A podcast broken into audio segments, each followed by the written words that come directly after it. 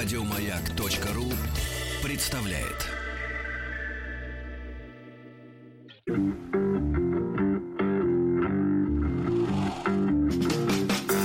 Сергей Стилавин и его друзья.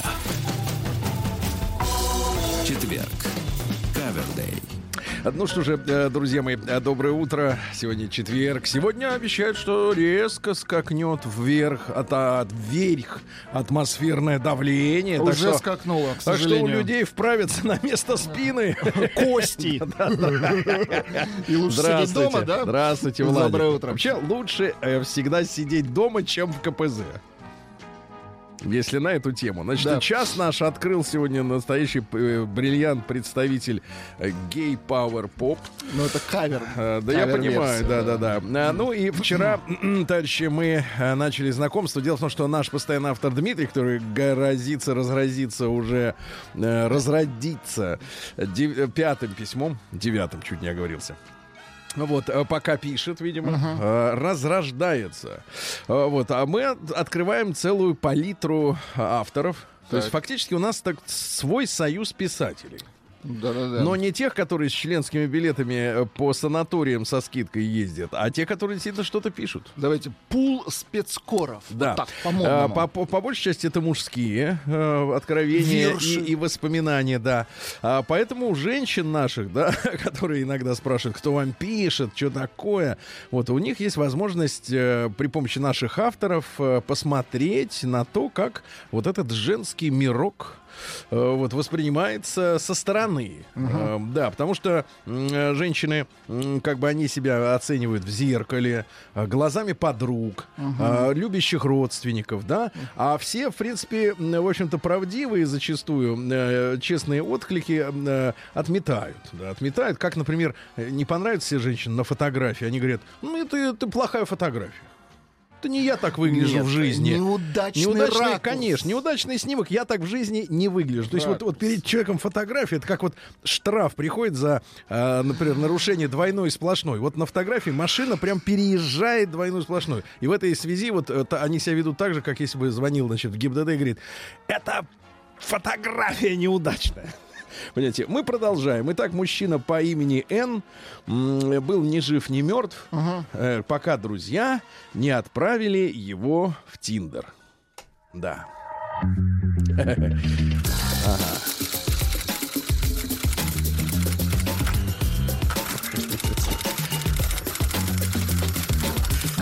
Приемная нос. Народный омбудсмен Сергунец. Напомню, что э, опыт э, знакомства с э, тиндеровскими обитательницами привел к следующему списку. Я не грех его повторить. Вот пустые, как пробка, инстаграмщицы, желающие быть содержанками женщины, растатуированные любительницы венца. Кстати, девчонки, вот вы иногда задаете вопрос: а чего вот вызывает сомнение ваши наколки у, у мужчин? А я почитал, читал американское исследование, оно говорило, и в эфире, по-моему, это прозвучало, может, полгода назад, может, уж год прошел, о том, что в глазах обывателей, это американское исследование, значит, э, женщины с татуировками выглядят более доступными. Вы же не хотите, чтобы о вас так как бы думали, правильно? А вот так получается, такая вот беда. Феминистки, инфантильные максималистки. Э, Спустя некоторое время я почувствовал себя ассенизатором. Вот здесь мы чуть не споткнулись. Конечно, были с первого взгляда неплохие девушки, но при встрече выяснялось, что им нужен был кто-то безропотный. Ну, да. Итак, одним ранним утром, ну, видимо, ранним, в мой мир вошла она. А вот здесь пригодится песня-то, Владик. Влад, расширьте э, свой репертуар и поставьте мелодию да, да, да, «Un homme французская. et une femme». Не это. Ну давайте вот, мужчина и женщина. Да, вот так вот. Вошла она. По пути на работу в метро мое внимание привлекла красивая молодая женщина. Она читала какую-то книгу по истории искусств. Неплохо. Да, она немного старше. У кого это пугает в молодые годы. Но меня это нисколько не смутило. Она была удивлена моим желанием с ней познакомиться, но дала свой номер. Я и сам весь день думал, правильно ли то, что я сделал, но позвонил и назначил встречу на следующий вечер. Она при... Вот теперь нужен, Владик, Давайте. ваш коронный саксофон. Она... Не, ну подождите, саксофон еще. Она пришла, давайте вот так вот. она... Пока все хорошо. Она пришла. А теперь как приходят настоящие женщины, а не вот, вот, все вот это накипь. В отличие от моих сверстниц, носящих кроссы, растянутые кофты, на ней было элегантное сдержанное платье и изящные туфли. Она пахла дорогими духами. Не духами Наташа, заметьте. Поначалу беседа шла как-то неловко. Ну, естественно, женщина произвела впечатление своим даже образом. Но слово за слово мы разговорились. У нас оказалось очень много общих тем. И вдруг между нами пробежала искра. Нет-нет, ребята, это не была искра статического напряжения от синтетического платья. Давайте назовем искру щепой. На утро На утро? Да, Ну, тут это нужен другая друг- конечно. Утро. На утро она попросила прощения после всего. Как он элегантно упустил вот это все утро. Детали, ну Многоточие. как, как Там три точки, многоточием, все. В них все. На утро она попросила прощения и призналась, что мы не можем быть вместе. Она получила приглашение работать промышленным дизайнером в, круто, в крупной компании и через месяц уезжала в Германию.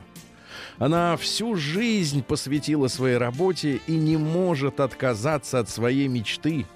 В тот день, я бы просто сказал, в, тот, в то утро, мы договорились, что, что то недолгое время, что осталось, мы проведем вместе.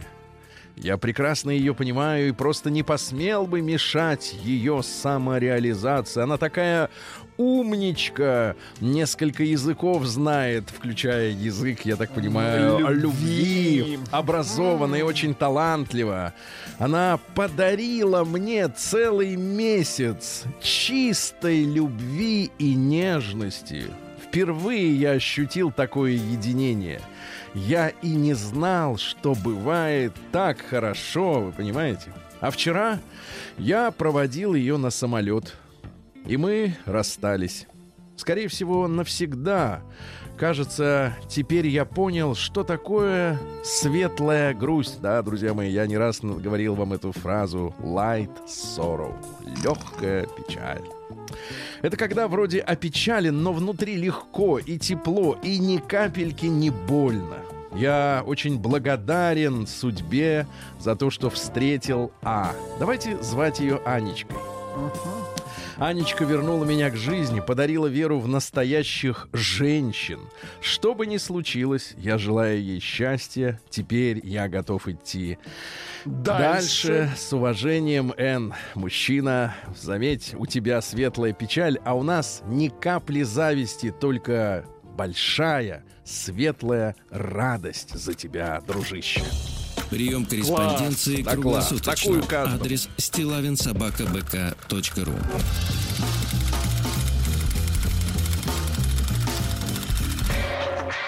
Фамилия Стилавин 2. Ну что же, надо передохнуть, да, от таких э, впечатлений. Да уж, неплохо. А, Давайте я, значит, э, соответственно, следующее письмо пришло к нам от... Ха-ха-ха, Да-да-да, ребятки, от постоянной нашей слушательницы, от дарителей красных, дарительницы красных труселей. От нашей Катеньки из Монреаля. Правда, во время ее пребывания в России вдруг, э, а это раньше никак не просматривалось, вдруг оказалось, что Екатерина является матерью ребенка.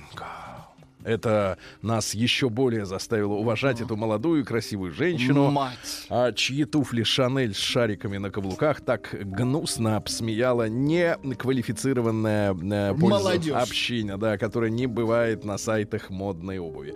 А, так вот, я предоставляю Владику приложение к письме Ах, да, Екатерины. же Приложение. Вы пролистайте сначала, а потом, если будут приличные слова, так и прокоммен- Просто мы еще не добрались до этих, э, до приложения. О, слышите, как у Владика. Сейчас, минуточку, Нет, ну, я, я должен... Единственная фотография, Минуточку.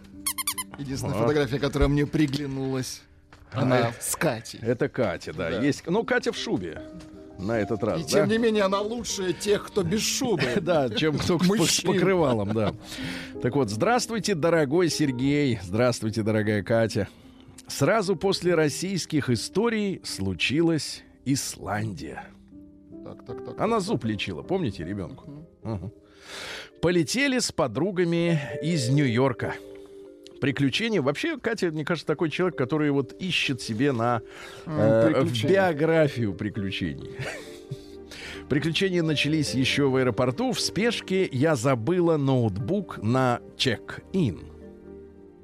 Слуш- Слушайте, ребята, а мне кажется, вот нас а, обуревают вот эти вот уже за перехлестывают англицизмы. Потому что у Кати это написано по-английски. Я в Москве, значит, одна коммерческая структура, которая делает, например, анализы людям. Мгм. Вот, они, например, вот э, плакаты вывесили «Пройди чек-ап», но русскими буквами, понимаете, чек-ап. Думаю, что за гадость. Потом вчера вот опубликовал этот скан, значит, э, памятки жертвам мужской агрессии. Мгм. Так мне начали писать по-русски, русскими буквами. Вы что, не знаете, Сергей, что такое абьюзер? Я думаю, «Да ма- мать вашу. Да что ж такое-то? Ну где я? Английские люди.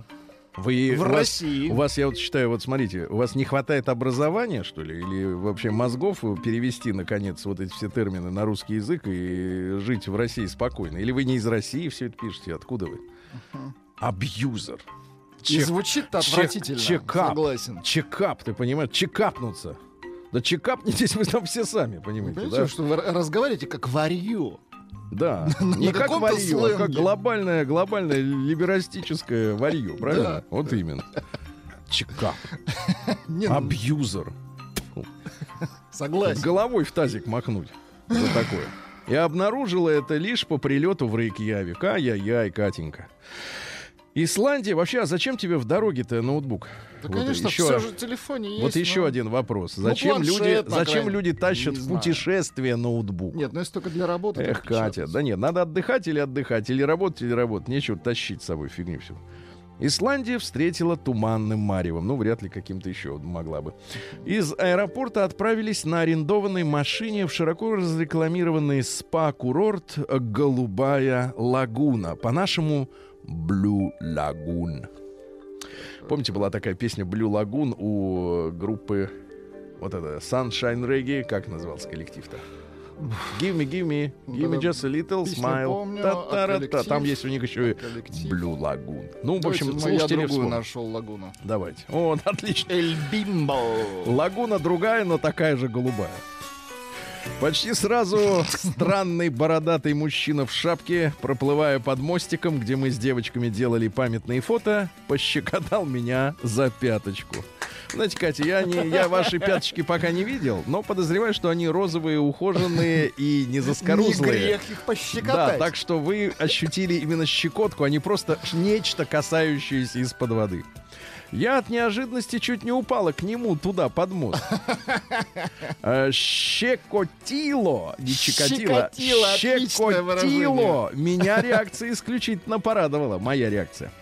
После лагуны долго гуляли по Рейкьявику. Очень вдохновляюще. Они хорошо, вот Катя, распаренные-то на ветру. Мгм. Берегите здоровье. После с пяткой распаренной. После лагуны долго гуляли по Рейкьявик. Очень вдохновила дорога, радуга к главной лютеранской церкви. Ну, это мы там не бывали, не знаем, о чем идет речь. Стало ясно, что и здесь население самых широких взглядов. А, к церкви идет дорога в виде радуги.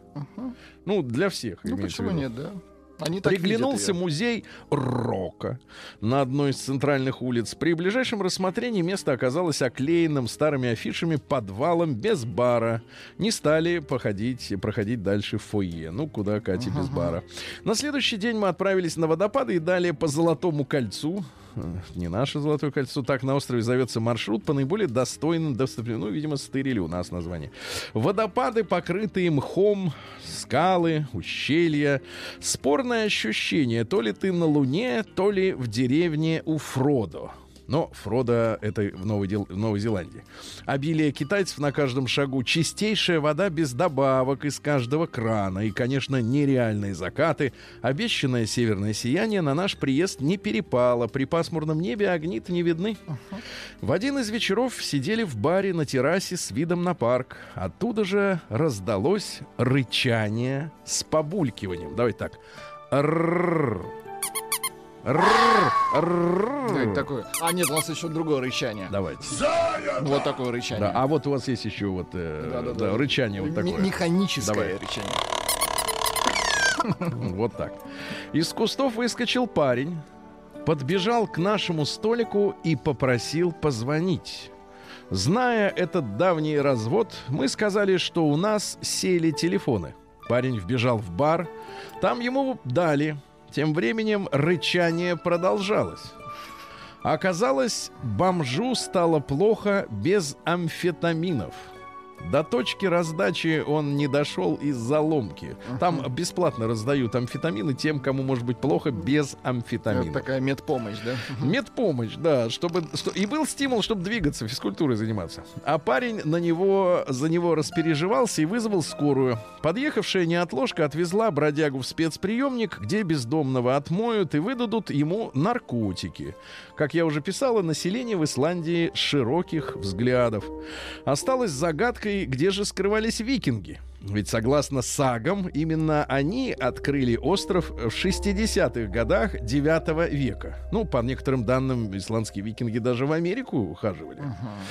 За неделю встретилось лишь трое, отдаленно напоминавших сказания. Высоких и статных. Все остальные сплошь понаехавшие, короткие и смуглые. Население Исландии вообще чуть более м, 350 тысяч человек. Это в два раза меньше, чем в Ижевске, откуда Катя родом. Один из повстречавшихся почти высокий блондин на поверку Инстаграма тоже оказался из, тр- из творческих личностей. Дайте мне, пожалуйста, подборку вот этих. А вот вы. Сейчас я проиллюстрирую. Так сказать, вот у нас на фотографии действительно Катя с э, в сумочке, как ее называли, ее такие сумочки очень раньше любили э, дальнобойщики и водители маршруток. На поясе кошелек. Э, э, Планшет у военных называется. Э, Ну, у военных он другого все-таки свойств немножко. Мужчина действительно, значит, э, на одной из фотографий с призазывно открытым одним глазом и приоткрытым ртом, а вокруг глаз элегантные блестящие патчи. Знаете, что такое патчи? Нет. А я вот... Наклеечки? Да, на другом э, стоит на песке, элегантно отставив одну ножку и держа за спиной на, под- на поднятых руках э, рубашку, либо э, какой-то шарф и шаль. Затем сидит голый на окне с бокалом вина. Ну и, в общем-то, и все на этом. Э, действительно, да. Но про Исландию, кстати говоря, про северные страны рассказывают, что там жесткая доминация женщин. И что они мужиков бьют. И что там, помню, э, кто-то приезжал, рассказывал, что нельзя в баре одному оставаться, потому что женщина имеет право войти, взять мужика, который нужен, а а женщина там выше, чем мужчина. Какой ужас. И увезти себе в берлогу, а выйдешь ли ты утром живой оттуда? Зависит от того, как там Прием себя поведешь. корреспонденции круглосуточно. Адрес стилавинсобакабк.ру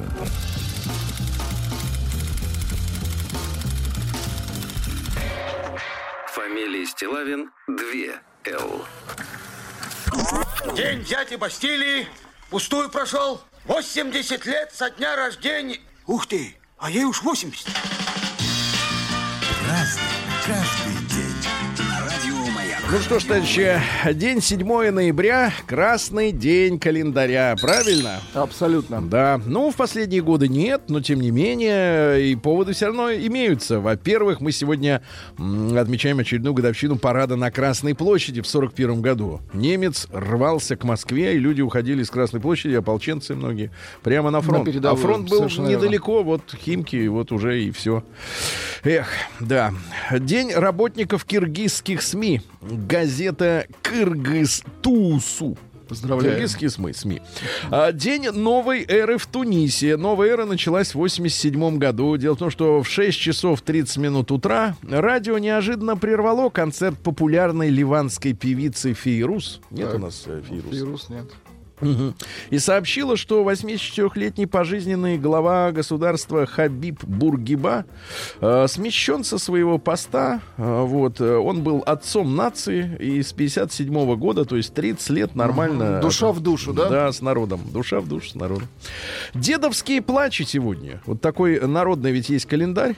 И 7 ноября, день Октябрьского. Поначалу первые 10 лет он назывался переворотом, так что тут нечего удивляться. Э, Сегодня все более и более слышны голоса о том, и они обставлены, вернее, не обставлены, сопровождаются научными историческими выкладками. Голоса о том, что уставшая, фактически уставшая от э, полугодового бардака временного правительства передовое офицерство генерального штаба, который сидел как раз вот э, генеральный штаб же, вы знаете, да, на на напротив э, Зимнего дворца на Дворцовой площади в Питере.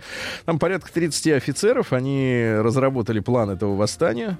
Э, доказательством э, этих секретных, так сказать, событий может быть то, что многие офицеры Генерального штаба затем стали командующими в Красной Армии. И даже их, до них не добралась даже, я так понимаю, репрессии там 30-х годов. Но это факт, да. Так вот, в этот день ноябрьский, в ноябрьский вся природа плачет. Дождь или снег. Люди плачут вместе с природой и устраивают ритуальные поминания ушедших. Ага, Ритуальный плач. Вот э, обильный стол, придя домой, надо было накрыть. э, и все, А те, и все те кушания, которые любили э, ушедшие родственники, да. А вот э, сироты, нищие должны были сегодня получить э, помощь вот, от людей. Ну и на дедовские плачи особые приметы существовали для торговцев. Им, например, э, запрещалось есть хлеб и бургеры. Ничего себе. А Тем же, кто торговал зерном, э, те они не должны были в этот день переезжать с места на место, иначе можно было спугнуть удачу. Вот так вот. Праздник каждый день. А В 1612 году сегодня закончилась благополучно зачистка московского Кремля от засевших там поляков. Вот некоторые люди, э, неискушенные в истории, они, значит, соответственно, начинают там лепетать какие-то, какой-то бред, мол, что вы там на поляков наезжаете или еще что-то. Ну, а ну, это ж не люди были, которые там засели. Они ели людей, варили в котлах человечину. Вот. И, собственно говоря, воспоминаний самих поляков не осталось о тех Ну, событиях. потому что поляков не Потому что осталось. никто из них, в принципе, обратно Ну, уже как бы да. не, Ну, не воротился. обратно. Не воротился, да. Ну, просто хватит уже над народом издеваться было. Они пренебрегали нашими обычаями, носили свое шматье какое-то. Ну, в общем, люди были возмущены. В 1687 году Уильям Стакли родился. Это английский археолог, который исследовал загадочные каменные круги Стоунхеджа. Вот он выдвинул теорию сооружения их друидами, то есть оттуда пошла вся эта история, что якобы это друиды. Ну и вы знаете, что э, в 65 году э, или ну в 60-е годы при помощи кранов Так. Эти вот эти вот э, друидские, соответственно, Сооружения. сооружения были восстановлены, их поставили на бетонное основание. Я там был в То этих, в этих местах. Да-да-да, там бетонное поле. Да вы можете погуглить там или в Яндексе посмотреть эту фотографии. Как строили Стоунхедж. Это документальная фотография, как кра- кранами. 65-м. Ну, где-то 65-й, как-то 60-е годы, да, ставили вот кранами эту всю историю. Так что э, один придумал, другие нашли бабки, восстановили, и теперь туда едут толпы поклонников э, всей этой истории, и поклоняются. А было ли так на самом деле? И, и зачем это все, они точно ни- никто не знает. В 1783 в Севилье публично сожжена последняя жертва испанской инквизиции. Инквизиция наконец-то Да, да, да. закончилась. А в 1818 Эмиль Дюбюа Рюймон, это немецкий физиолог, фамилия, конечно, французская, вообще он по национальности швейцарец. Основатель современной электрофизиологии.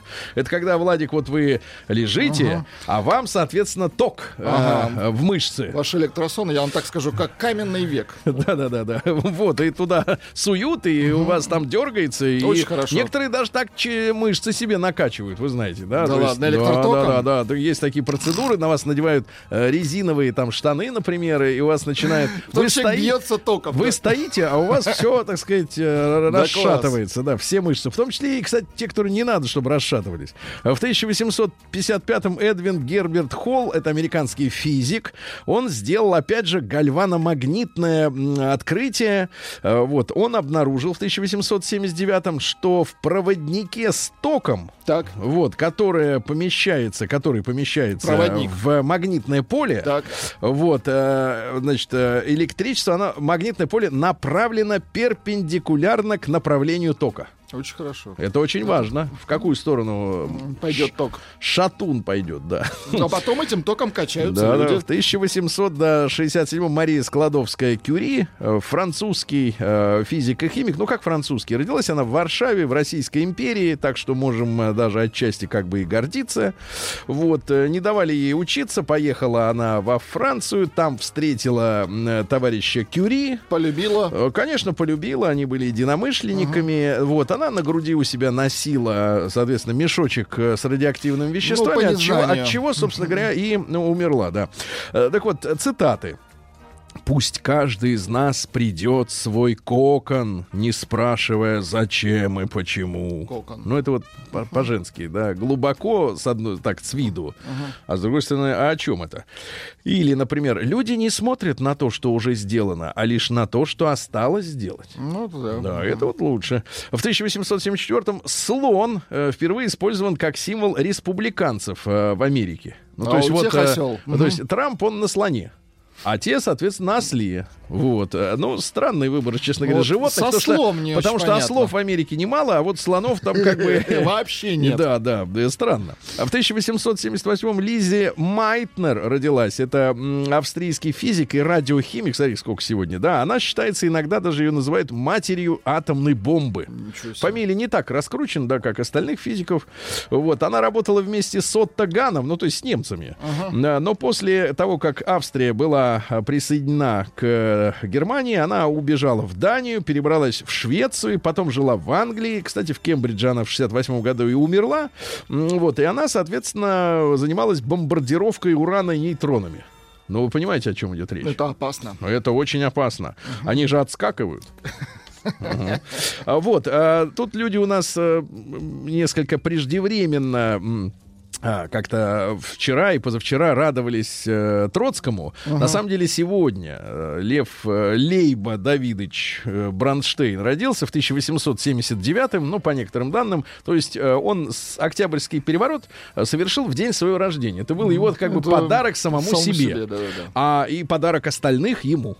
вот, товарищей, да. А, то есть сегодня получается 140 лет со дня рождения Тр- Троцкого. А, говорят, что сегодня в Америке очень много троцкистов. Да Имеется что? в виду не тех, которые там любят именно Троцкого, а кто за его идеи. То есть вот, в принципе, глобализм, то есть распространение на весь земной шар каких-то идей, это вот тоже своего рода Троцкизм, да. троцкизм, да. И э, в- там репрессии те же самые там 30-х годов, они во многом были связаны с необходимостью как раз э, разобраться с троцкистами. И некоторые даже говорят, что и Хрущев был троцкистом, поэтому он стал осуждать Сталина после того, как Сталин Это умер. была ошибка. Ну, У нас да. есть голос. Троцкого. Да. Давайте послушаем. Старая царская Россия была скована воедино железным обручем насилия железным обручем насилия. Так. Во время последней мировой жестокой войны этот обруч сломился и распался.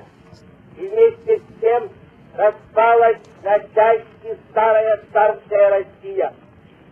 И многим Ну, это понятно. Ну, говорить складно, А, да. Цитаты, давайте, цитаты. Наиболее бесспорной чертой революции является прямое вмешательство масс в исторические события. Прямое. Ну, то есть не заговор, не переворот внутри там какого-то кабинета и так далее. Никакая партия ничего не стоит, если она не имеет целью захват власти. Ага. Так, а есть какие-то? Вот партия любителей пива ставила перед собой какие-то Ну, задачи захват подобные? власти в кабаках. Барс любители Да-да-да. пива. Одна мужицкая рубаха графа Толстого стоит половины всего Тургенева. Мгм.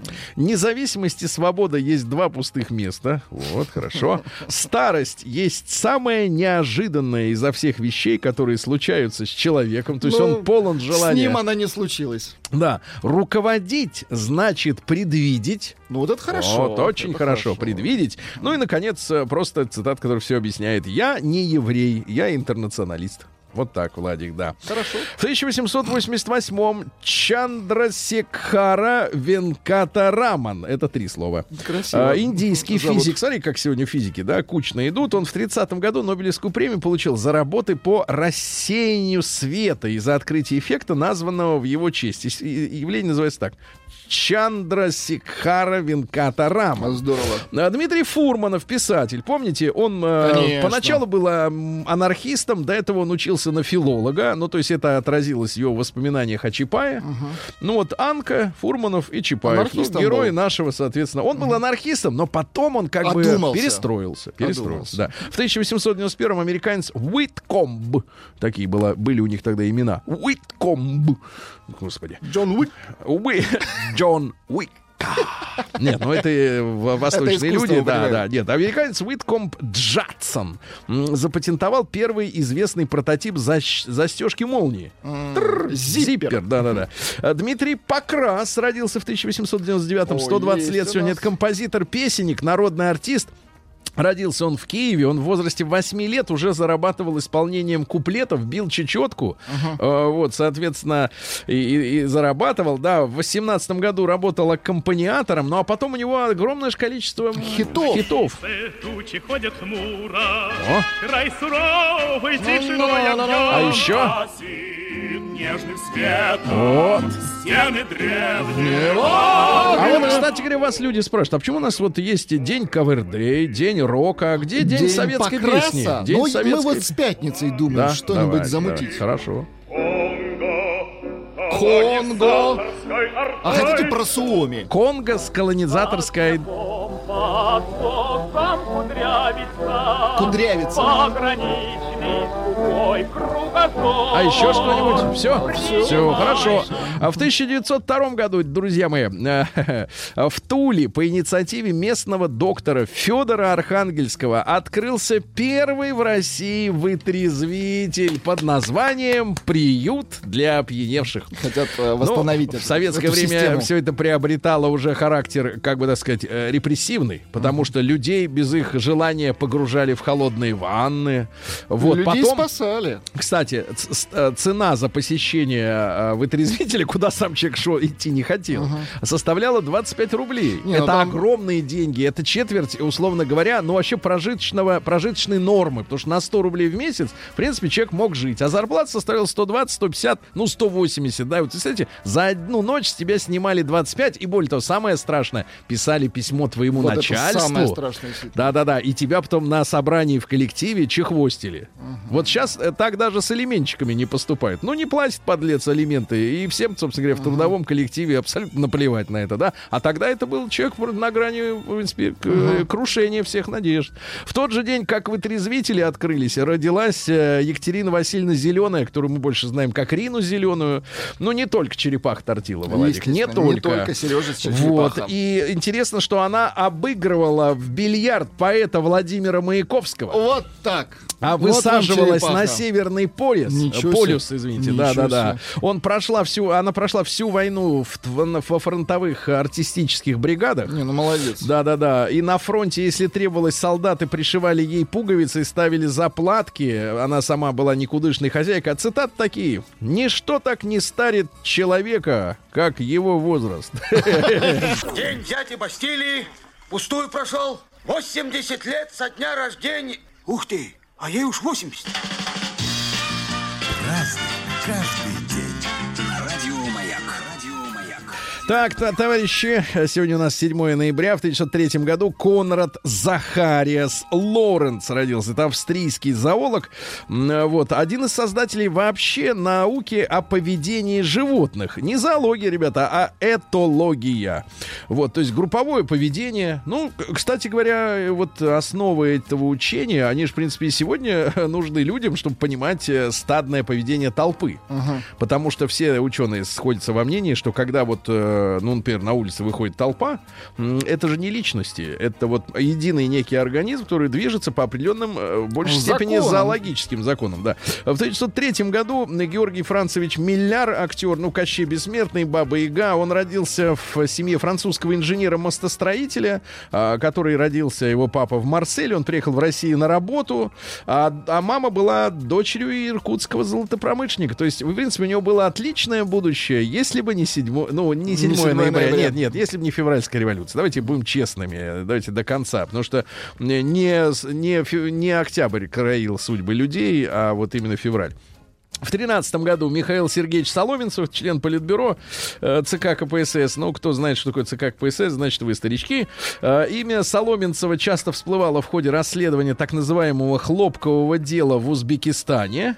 На Его вместе с Легачевым обвиняли в коррупции. И мафия в Узбекской ССР. Слушайте, я тут, э, прослушивая очередную интересную лекцию, любопытнейшую, так сказать, версию узнал по поводу хлопковых дел. Так. Исходя из теории организованного развала Советского Союза, хлопковое дело, э, ну якобы, опять же, да, было э, сооружено для того, чтобы запугать как раз региональные партийные элиты. Что, мол, мы, типа, твари до вас, до всех доберемся, если не будете, э, значит... А они напугались и стали растаскивать Союз уже по своим квартирам. Такая вот версия, да. Ну, про э, февраль, се- э, вернее, 7 ноября 17 года все вы знаете.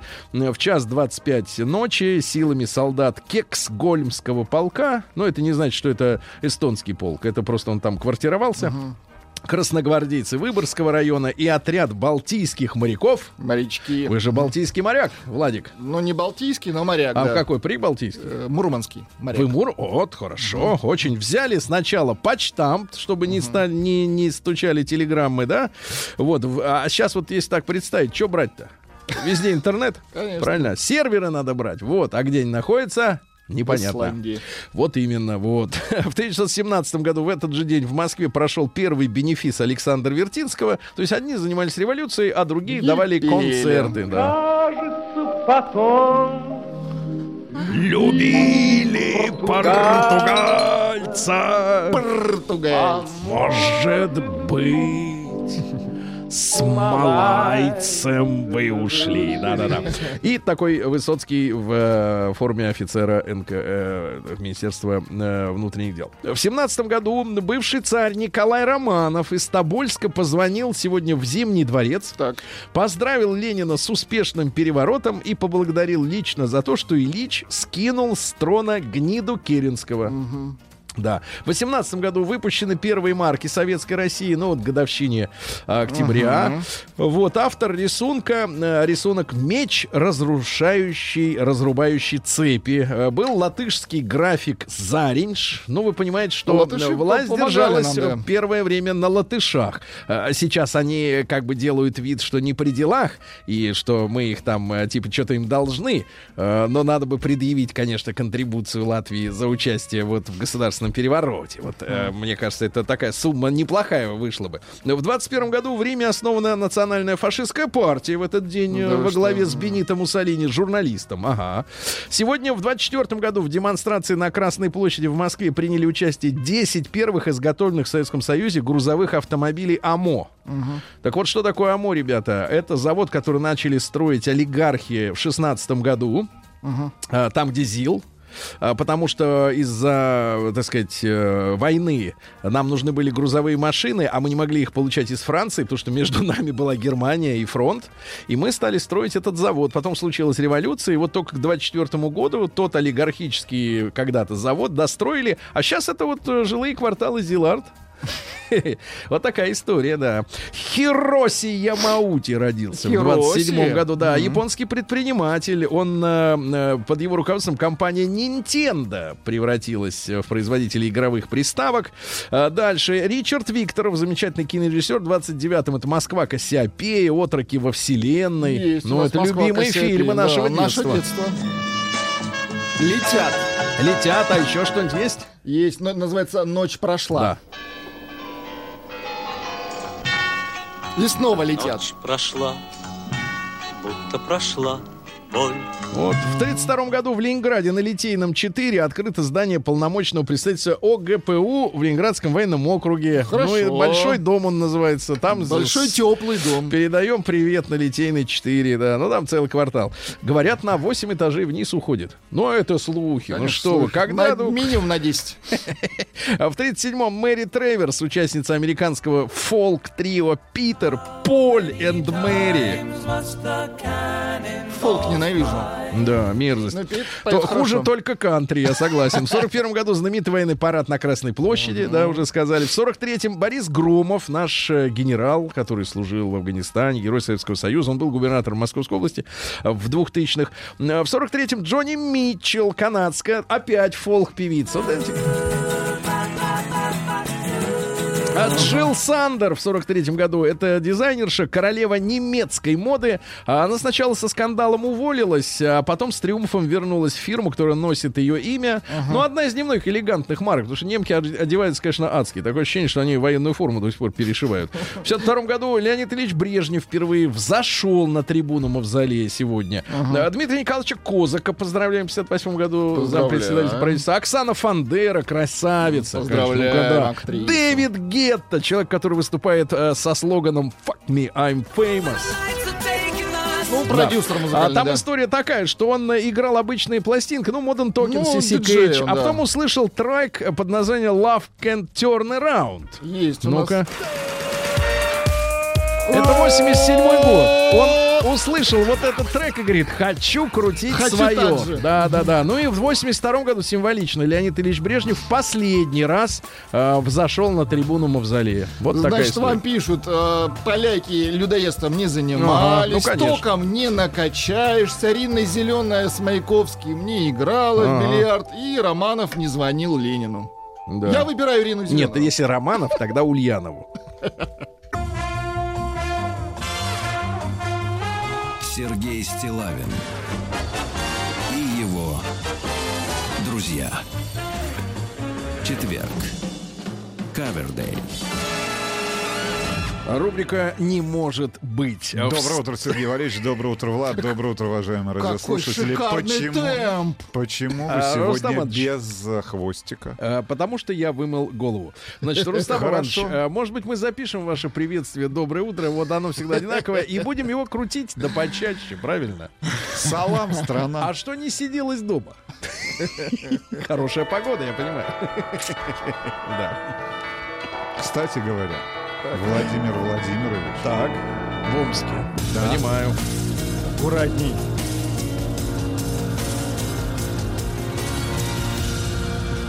Зона 55. Ну, давайте посмотрим, что происходит. Что там в Омске? В Омске- Дорогие мои амичи. В Омске помыли дороги кипятком. Хорошо. А к утру он застыл. И образовался гололед. Это что, теракт готовили, что ли? Это саботаж. Не, послушайте, всем известно, что как раз именно если ты кипяток выливаешь на а, дорогу, то есть горячая вода каким-то удивительным способом, это вот к физикам надо обратиться, но она быстрее превращается в лед в итоге, чем если просто холодную воду из-под крана лить. Да, ну то есть это тут самая настоящая диверсия, самая настоящая. Дальше Амич стал лучшим судебным приставом страны. Поздравляем. Да, изымает чаще, лучше, точнее, да, прекрасно. А, когда я спал в салоне, машину угнали. Пьяный Мич устроил ДТП, но говорит, что спал в салоне и в спящем состоянии его возили по городу и устроили ДТП, понятно. А Мичка, вот это очень плохо. Давайте. Амичка за деньги сожительствовала с семерыми мужчинами Фу, сразу. это отвратительно. А семь дней на неделе-то, Владик, понимаете? Женщина Семерыми. так вот, э, она, значит, прописала, дав э, объявление в интернете одного у себя дома, а на огонек полетели другие. 32 года. Ей бы жить да жить, да радовать мужа. Нет, это все началось Она в феврале. радовала семерых. Да, все началось э, в феврале. Представляете, то есть это вот сейчас, прямо на нашем. Она решила сделать маленький бизнес. А, приезжали люди, да, ну и, соответственно, жили у нее радовала, восьмером, да. А, всемирный, из, всемирно известный Эмир Кустурица. Ну вот мы сколько раз не, не Знакомы пытались, не могли с. Эмиром с утра поговорить, э, отдыхал Спит. человек, да. Спит. В Лондоне пьет омский кофе. Да, представьте, омский кофе, да. Но почему не в Омске? Добро пожаловать. Дальше. А мечи ограбили пункт выдачи чистой воды. Представляете, пункт выдачи. Дальше, э, ну что у нас... э, Бойцам СОБРа пришлось выпиливать э, омского мошенника из квартиры. Он э, дважды продавал свой Lexus, но по-прежнему оставался его владельцем. И когда к нему пришли домой, оказалось, что у него квартира сейф. И людям пришлось выпиливать э, специалистам при помощи автогена, я так понимаю. А сельчанка приехала в Омск и стала карманницей. То есть на селе была честным человеком, а переехав вот так вот, да. А мечи стали самыми аккуратными водителями в России. Браво, браво, ребята, так сказать, молодцы.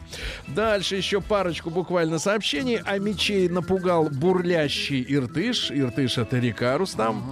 А, стало известно, зачем в Омске покрасили траву. А, дело в том, что в городе провели гидропосев. Это как? Это когда... с Посев я при- знаю, При это вот помощи видимо, воды и специальных технологий Да. засеивают э, клумбы. То есть водой. Ну, С, там- с таким компотом. Да. Из Компотом. воды и семян, да. Но а, в итоге трава стала бирюзового цвета. Дальше и два сообщения буквально. В Омской колонии, вот мне кажется, в, в- в- амичи, которые сидят в Омске, и не только амичи, но и заезжие граждане, они самые творческие вообще заключенные в стране. Там постоянно конкурсы, лепка, кройка, шитье. Осужденные смастерили мангал-мотоцикл, показываю фотографию. Действительно, очень Класс. крутой байкерский. Круто. да, Мгм. да. И, наконец, просто хорошая новость. Казахстанский козерог из Москвы по имени Прыгун Так. попытает счастье на, любовом, на любовном фронте в Омской области. Сергей Стилавин и его друзья.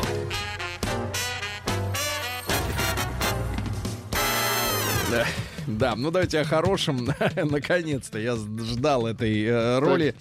Анастасия Волочкова сыграет в фильме... Анастасию Волочкову. Нет, она сыграет не Шпагат? надо. Это не камео. Это иначе. Сыграет, э, я надеюсь, сыграет в фильме Брат 3 Так. хозяйку борделя. А как вот вы бы предложили играть вот хозяйку? Какая она должна быть? Не знаю, Сергей Валерьевич, не был никогда в борделе. Ни разу? Ни разу не а был вот в борделе. с целью журналиста, и с целью, и с целью Взять интервью, да? взять Да. интервью не был. Да. Вот. э, легендарной трилогией занимается продюсер Стас Борецкий. Ну, то есть это что, комедия будет, что ли? Видимо, да. Но если Волочкова... ну, И Борецкий. В ленте снимутся легко. следующие. Так. Лолита Милявская. Хорошо. Только что в пятый раз э, развелась. Никита Джигурда. Диана Шурыгина. Это вот кто это? Жертва домашнего насилия? Барри Алибасов старший и Барри Алибасов Алибасов младший. Вот. э, ну, соответственно, два с половиной миллиона второстепенные роли будут стоить. э, За главного персонажа пять мультов дадут. Хорошо, не хотите быть Не, ну это цвет? Нет. это цвет, цвет актерского мастерства. Цвет актерской поросли, да.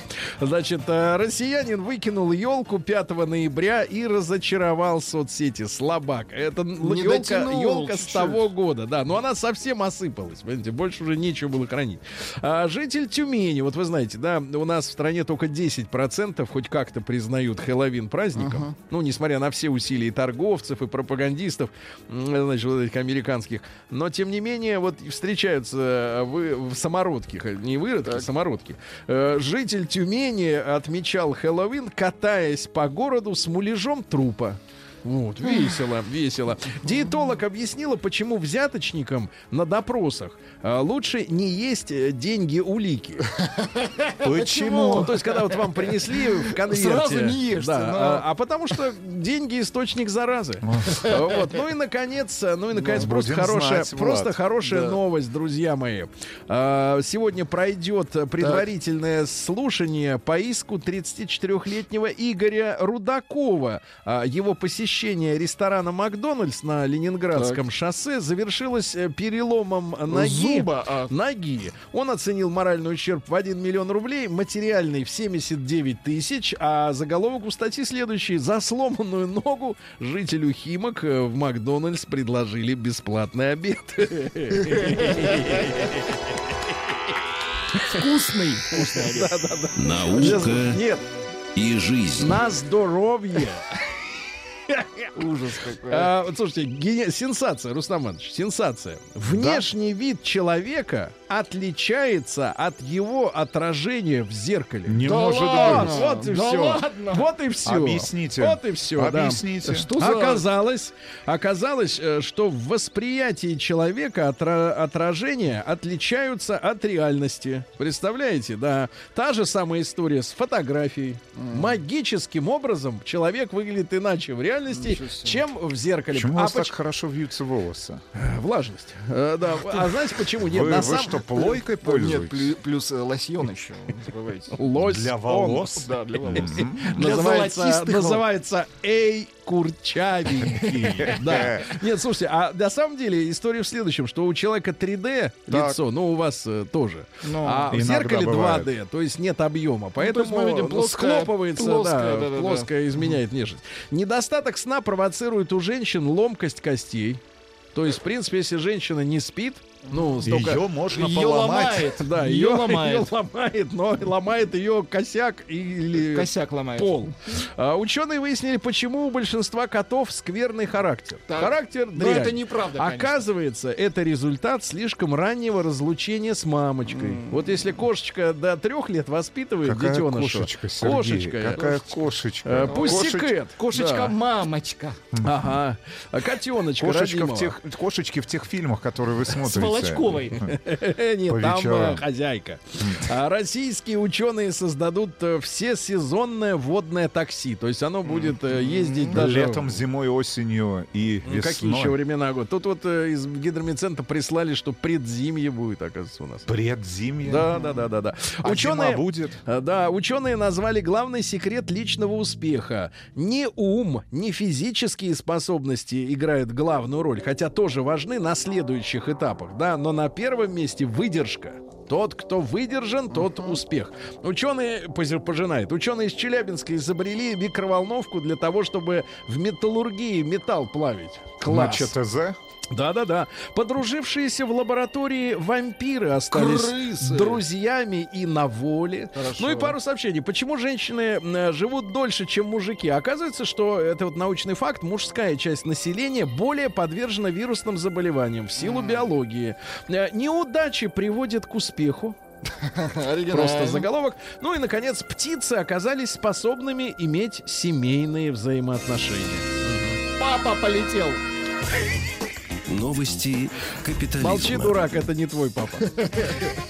А, культуристка притворилась больной раком и собрала 630 тысяч рублей на Запад. Как стыдно, вот, да, вот, ну вот действительно, Это ведь люди, люди ведь страдают по-настоящему, а вот у таких гнид находится вот это вот, да, культуристка еще к тому же. Девятилетний школьник, которого ругали за рисование на уроках, оформил теперь за деньги ресторан в Великобритании. Молодец, мальчик. Наркоторговцы из Северной Каролины научились использовать вместо весов калькулятор. Это как? Они Подождите. сыпали на калькулятор, добирали цифры. Смотри, сколько грамм. И лохи платили. А, Нью-Йоркский портал назвал песню, которая не надоедает от начала до конца. Говорят, Но. что на первом месте группа My Chemical Romance песня «Добро пожаловать на черный парад». На втором месте Надоело. And I will always love you. Это Уитни да, беременная жена дала отпор вооруженным бандитам и спасла Хорошо. мужа, пахнущие гниющей плотью пальцы дьявола нашли около Бристоля впервые за 20 лет. У музыканта из Канады, прилетевшего в Японию, отобрали 18 килограмм наркотиков на 10 миллионов долларов. Жаль. Ну и, наконец, э, Таиланд. Слон проник в дом тайца и сломал его любимую рисоварку. Теперь его ждет голодная мучительная смерть. Рисоварка.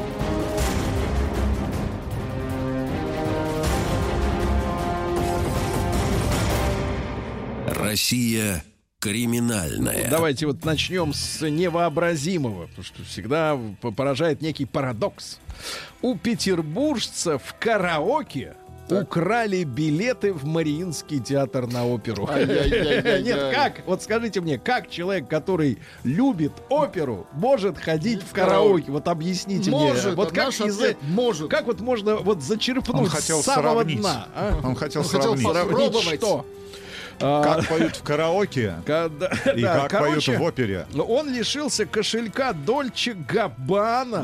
В нем он хранил 500 долларов США. Два билета в Мариинку. Айфон, сумку Louis Vuitton, банковский, все украли и билеты тоже. У пьяного разведчика главного разведывательного управления страны девицы, представившиеся именами Валерия и Ангелина, Красивые имена. в Петербурге на проспекте Просвещения, когда он заснул, вдрызг пьяный, угнали девятку и разбили об столб.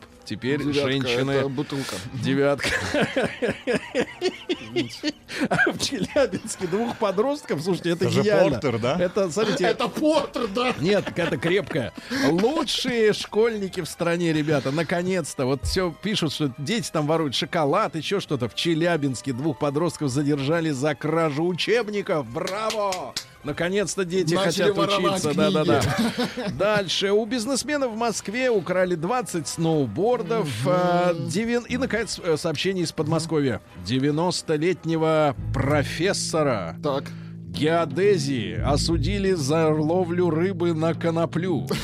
Он посадил у себя на даче в селе большие мажары коноплю, а затем толок семена и смешивал с геркулесовой кашей, который прикармливал рыбу. Не помогло даже то, что он является почетным работником высшего образования, награжден благодарственным письмом высших должностных лиц, приговорен к трем годам, восьми месяцам лишения свободы, условно. Сергей, это называется прикорм. Сергей Стилавин и его друзья. Четверг. Кавердей. Друзья мои, ну вот э, новость пришла. на ТАСС, агентство ТАСС его, ее эту новость публикует. Э, про лишние вещи. Нам тут доктор Дубин, новая, кстати, версия. Доктор Дубин. Э, Дубин. Э, Рустам, понимаете, в чем юмор, да? Рассказывал Дубин. о том, что наша сегодняшняя цивилизация глобальная, она заставляет человека покупать постоянно то, что ему не приносит счастья, и таким образом покупать мусор, да? Так вот, выяснилось, смотрите-ка, что действительно люди 70% 40% жителей крупных городов хранят вещи, которые им больше, в принципе, не нужны. Не нужны, значит, вы открываете шкаф и думаете, это не буду надевать, это не нужно, это какая-то вообще ерунда. Так вот, 31%, э, когда сортируют все-таки весь uh-huh. этот э, мусор, они их выбрасывают на помойку, просто на помойку. Но это вандализм. 26% отдают нуждающимся. 8% пробуют их продать, 8%, а 19% продолжают накапливать и никому ничего не Ужас. отдают. Значит, ребятушки, а давайте мы сегодня вот, э, в, в- ну, понятно, что лишние вот эти вот вещи, они есть у каждого, э, да? Давайте мы э, отметим, э, отметем вариант выбросить. Это понятное дело, что самое простое. Это некрасиво. А давайте так, чтобы все-таки вещь это в нее вложен труд. Правильно? Конечно. Труд других Причем людей. чужой. Ваши деньги, возможно, когда-то в прошлом, да, ваше время в эти вещи. Значит, куда можно и куда у вас получилось э, ненужный вот этот хлам пристроить? Пристроить, да, давайте, плюс 7967 103 5533. Вот вы последний раз разбирали хлам, нашли там много всего. Куда э, это можно деть, э, кроме как на помойку? Поделитесь, пожалуйста, давайте поделимся адресами, явками.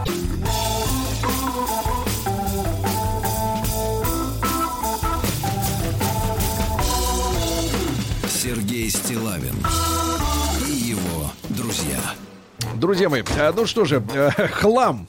Хлам, э, к сожалению, э, вот э, присутствует в нашей жизни. Бывает, бывают психи- псих- психические, не психологические, а психические страшные случаи.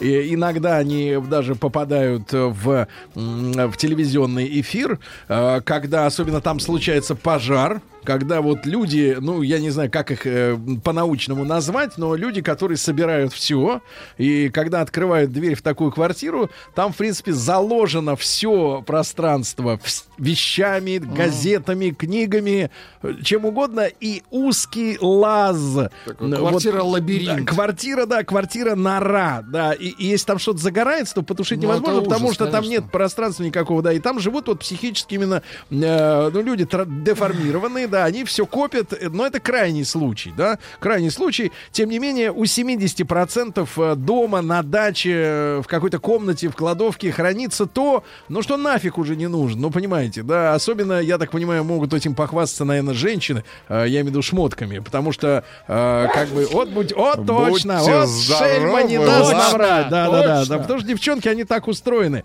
они Идут э, шопиться в магазин, берут что-нибудь, что им кажется. Ну, они, же обычно голодный желудок идут в магазин, понимаете? А это золотое правило. Надо в магазин, в любой, в любой, даже автозапчастей, ходить сытым. Потому что голод, голод, он вынуждает человека хоть что-то хапнуть. И вот они берут какое-нибудь платьишко, кофточку, ну, трусики это более, так сказать, вещь утилитарная, да, трусики. трусишки, да. Но вот я имею в виду личное. кофточка, а потом она на нее смотрит.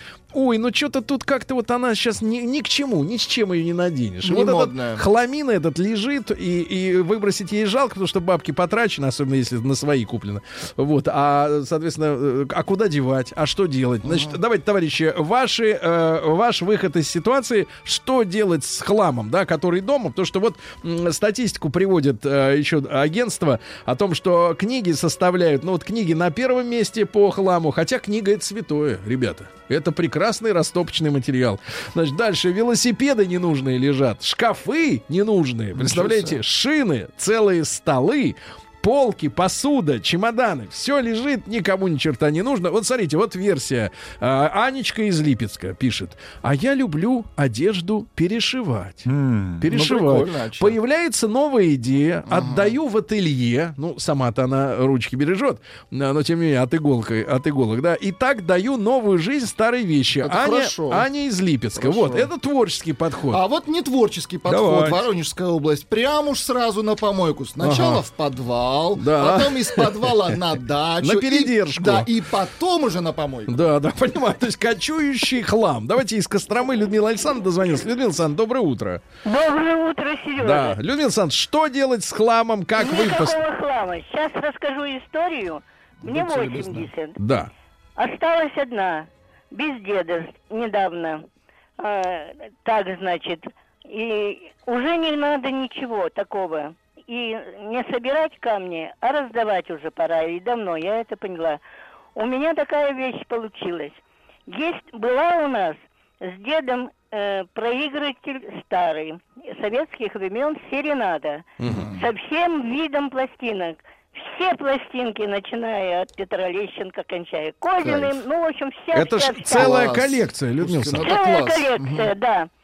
И я думаю, деда нет, мы с ним слушали, а я уже старая, мне уже тяжело, туда-сюда, всем предлагаю. Думаю, это надо уже как подарок отдать, дедовский подарок, могут, может, вспоминать будут. Хорошее, в исправном новое. Да. Всем соседям, большой дом, предлагала, возьмите, пожалуйста, в подарок. Никому не надо. Пишу объявление в газету и объявляю, кто первый дозвонится, то, э, как вы делаете, тому и подарю. Да. Через некоторое время звонит мне мужчина, первый, приходит бегом. Я сейчас приду, я сейчас заберу. Сейчас заберу. Мгм. Ага. А, Я говорю, да ну ладно, я приготовлю, утром придете. Я не успела проснуться, он бежит. Я уже тут, все, забирает. И я ему подарила, и он так благодарен, и так далее. Не знаю, как там. Но после этого, после этого звонка, что самое интересное, меня замучили звонками. Вы продали, вы продали, вы продали. Очень понимаете? нужны такие пластинки людям. Очень. Это хорошо. Да. Все все там, от Обоздинского и прочее, там все, все, Да. все, все, класс. все. Людмила Александровна, вы сделали человека счастливым. Вы Да, сделали хорошо. Но Да. дело-то в другом. да. Когда я пришла в свое Эльдорадо купить маленький приемничек, слушать по ночам бас, маяк, то продавец, когда я ему сказала, вот я это сделала, он чуть не упал в магазине и сказал, да вы что сделали? Я бы, ой, я подумала, а что сделала? А, значит, он так удивился и говорит, да это же золото, вещь, это же сейчас такое дело. Конечно, Конечно. А конечно. я даже а всем предлагала нашим, что за люди живут у нас, я не знаю. Не те, не те живут. Лихие люди, Не те. лихие. Да, спасибо большое, Людмила Александровна, вам здоровья. Давайте Диму из Подольска послушаем. Дмитрий, доброе утро. Доброе утро, уважаемые ведущие, Да, дорогие доброе. Дима, вот вы вдвое младше, чем Людмила Александровна-то. Да, Да, да, ну вот видите, какой молодой, юный мальчик, можно сказать. Ну так, ну что, искали, искали хлам, нашли место, куда это можно с, с толком пристроить, не на помойку. Да, Сергей Валерьевич, э, значит, недавно бабушку взяли себе нашу знакомую старую, она одна осталась, и перевезли к себе, а у нее, значит, в квартире, ну, просто завал был, кошмар. Там не Плюшкин был человек, но все равно просто люди по старой привычке многие вещи не выкидывали. Мгм. Ну, И что нашли? э, швейную машинку старую. э, дедушка Человека. под- да, подшивал э, вырезки из газет, там всякие такие яркие моменты э, э, спорта, там человек космос полетел, когда первый раз. Ага. Вот. Ну, вещи раздавал. Так. Потому что много людей вокруг, кому надо, кому шапку, кому пиджак. Ну а как вы этого Вот. человека искали-то, кому шапка? Ага. А просто с собой возил, и, допустим, сосед идет, смотрю, вроде подходит. То есть серии «Серёг, «Купи кирпич, что ли? Возьми держи». шапку». Ну, почему Ничего не без шапки? продавал, все раздавал. Оказывается, раздавал? На самом деле, ну, людям много чего не хватает. Много что нуждается. Ну, прекрасно, прекрасно. Смотрите, вот видите, человек взял, раза бабушку взял, все. А у Вячеслава, вот смотрите, Слав, доброе утро. Да. Слав, вот вы производите впечатление мужчины рачительного. Вот.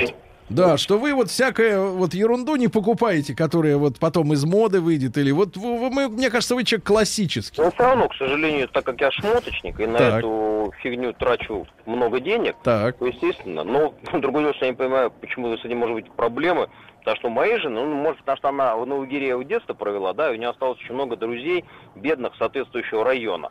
И вот на мои кофты, ну, естественно, там, то, что я занашиваю обувь, трусы, на это очередь нет, а на мои там кофты, на мои пуховики очереди всегда стоят. Ну а Вот сколько вы в год нет. снашиваете пуховиков вот так вот, и чтобы Не, представить? ну, пух- да, пуховик, все правильно, ваша шутка я понимаю, но кофт, ну, десяток точно я снашиваю. За Ну, год? Хороших десяток я точно снашиваю. Погоди, так это же уровень. брендовые кофты-то. Да, да, но они, вот именно, что их же практически, да, вот проблема всех мужчин, да, бабы-то дуры, а мужики уже вещь тебе надоела, ты сам уже видеть ее не можешь. Да. Сносить ее тоже невозможно. Что с ней делать? Ну, надо дарить бедным, что делать? И вот у нас, да, бомжи ходят, наверное, в этих...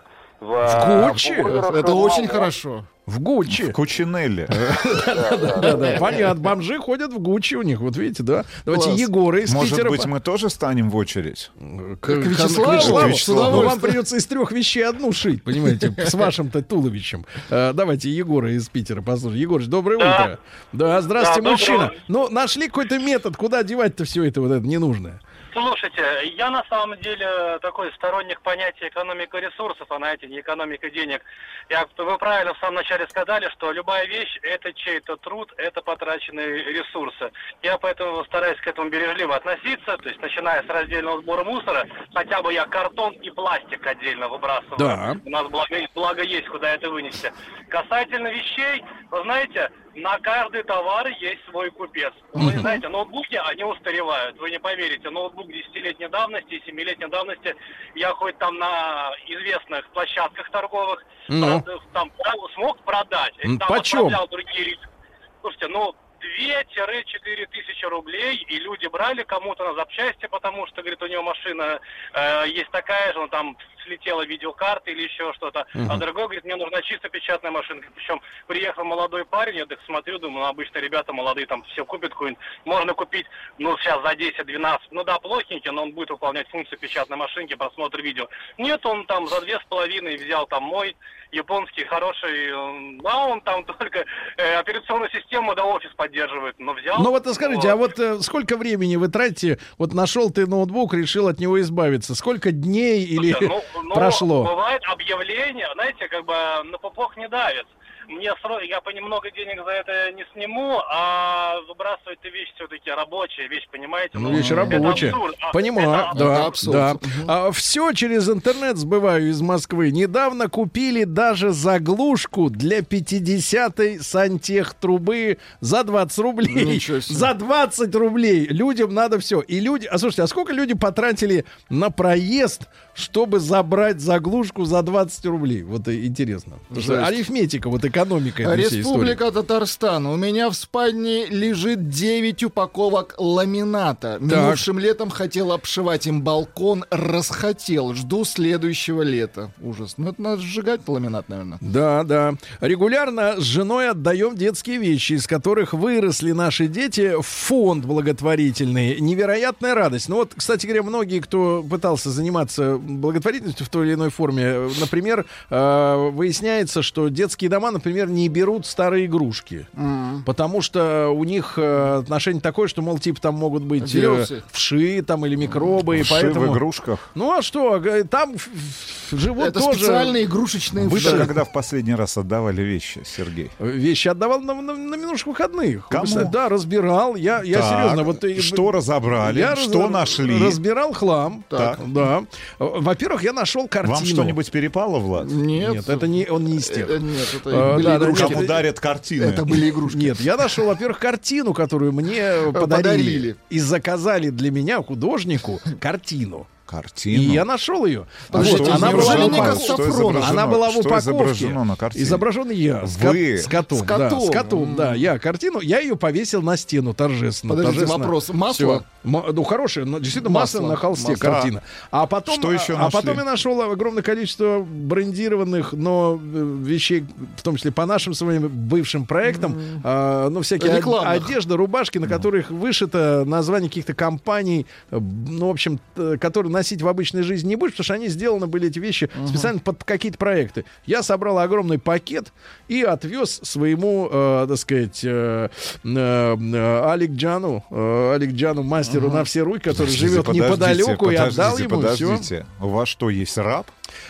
Нет, он, Алик Джан, да, он это, живет рядом. деревенский житель, который всем Деревенский помогает. жи- да. житель Алик Джан. В Алик смысле, Джан, остался да. у вас так и так Так и прижился? живет в, в Прижился. деревне, да, да, да. вас, Я ему вас отвез. он не взял. Да, я ему отвез, вас. все, да, отдал, да и правильно сделал. Не, ничего не выбрасывал. Выбрасывал упаковку, правильно. Вот э, картон отдельно, пластик отдельно. Владимир Петрович, доброе утро. Доброе утро. Владимир Петрович, как самочувствие в связи с осенью? Э, Ну, нормально. Понял, как э, профилактику Хорошо. проходите от гриппа, так сказать? А никак. Э, Чесночок Ну, а это и перцовочка. и перцовочка, понимаю. Ну, да. хорошо. Дело. Владимир Петрович, ну вот хлам-то есть в доме. Все-таки 72 года уже накопили-то много, Не, ну, наверное. ну, конечно, барахольщики мы с женой, это тут, как говорится, не отнимешь. Но вот в последнее время тут э, с детскими вещами немножко стало попроще. Да. Вот. э, То меня заваливали, ведь, шестеро внуков, Мгм. дети, они все везут в деревню, а тут доносите. Мгм. Мы тут завалились совсем. А тут теперь э, соседи, э, молодая семья, у них э, 5-3 года мальчишки и полгода девчонка. Мгм. Вот. И мы теперь все вещи им, игрушки им. Они так, так довольны, все рады, а мы разоружаемся. Ну, Вот очень, очень, Очень- очень разоружаемся, очень хорошо. Ребятушки, значит, я еще раз напомню статистику. Э, 70% жителей крупных городов хранят хлам. Но, ну вот смотрите, 31%, если добираются руки до этого всего барахла, просто выбрасывают. Это жалко. 26% ищут тех, кому такие вещи нужны. 16 делятся с родственниками, 8 пробуют 8% продать, а 19% никому ничего не отдают.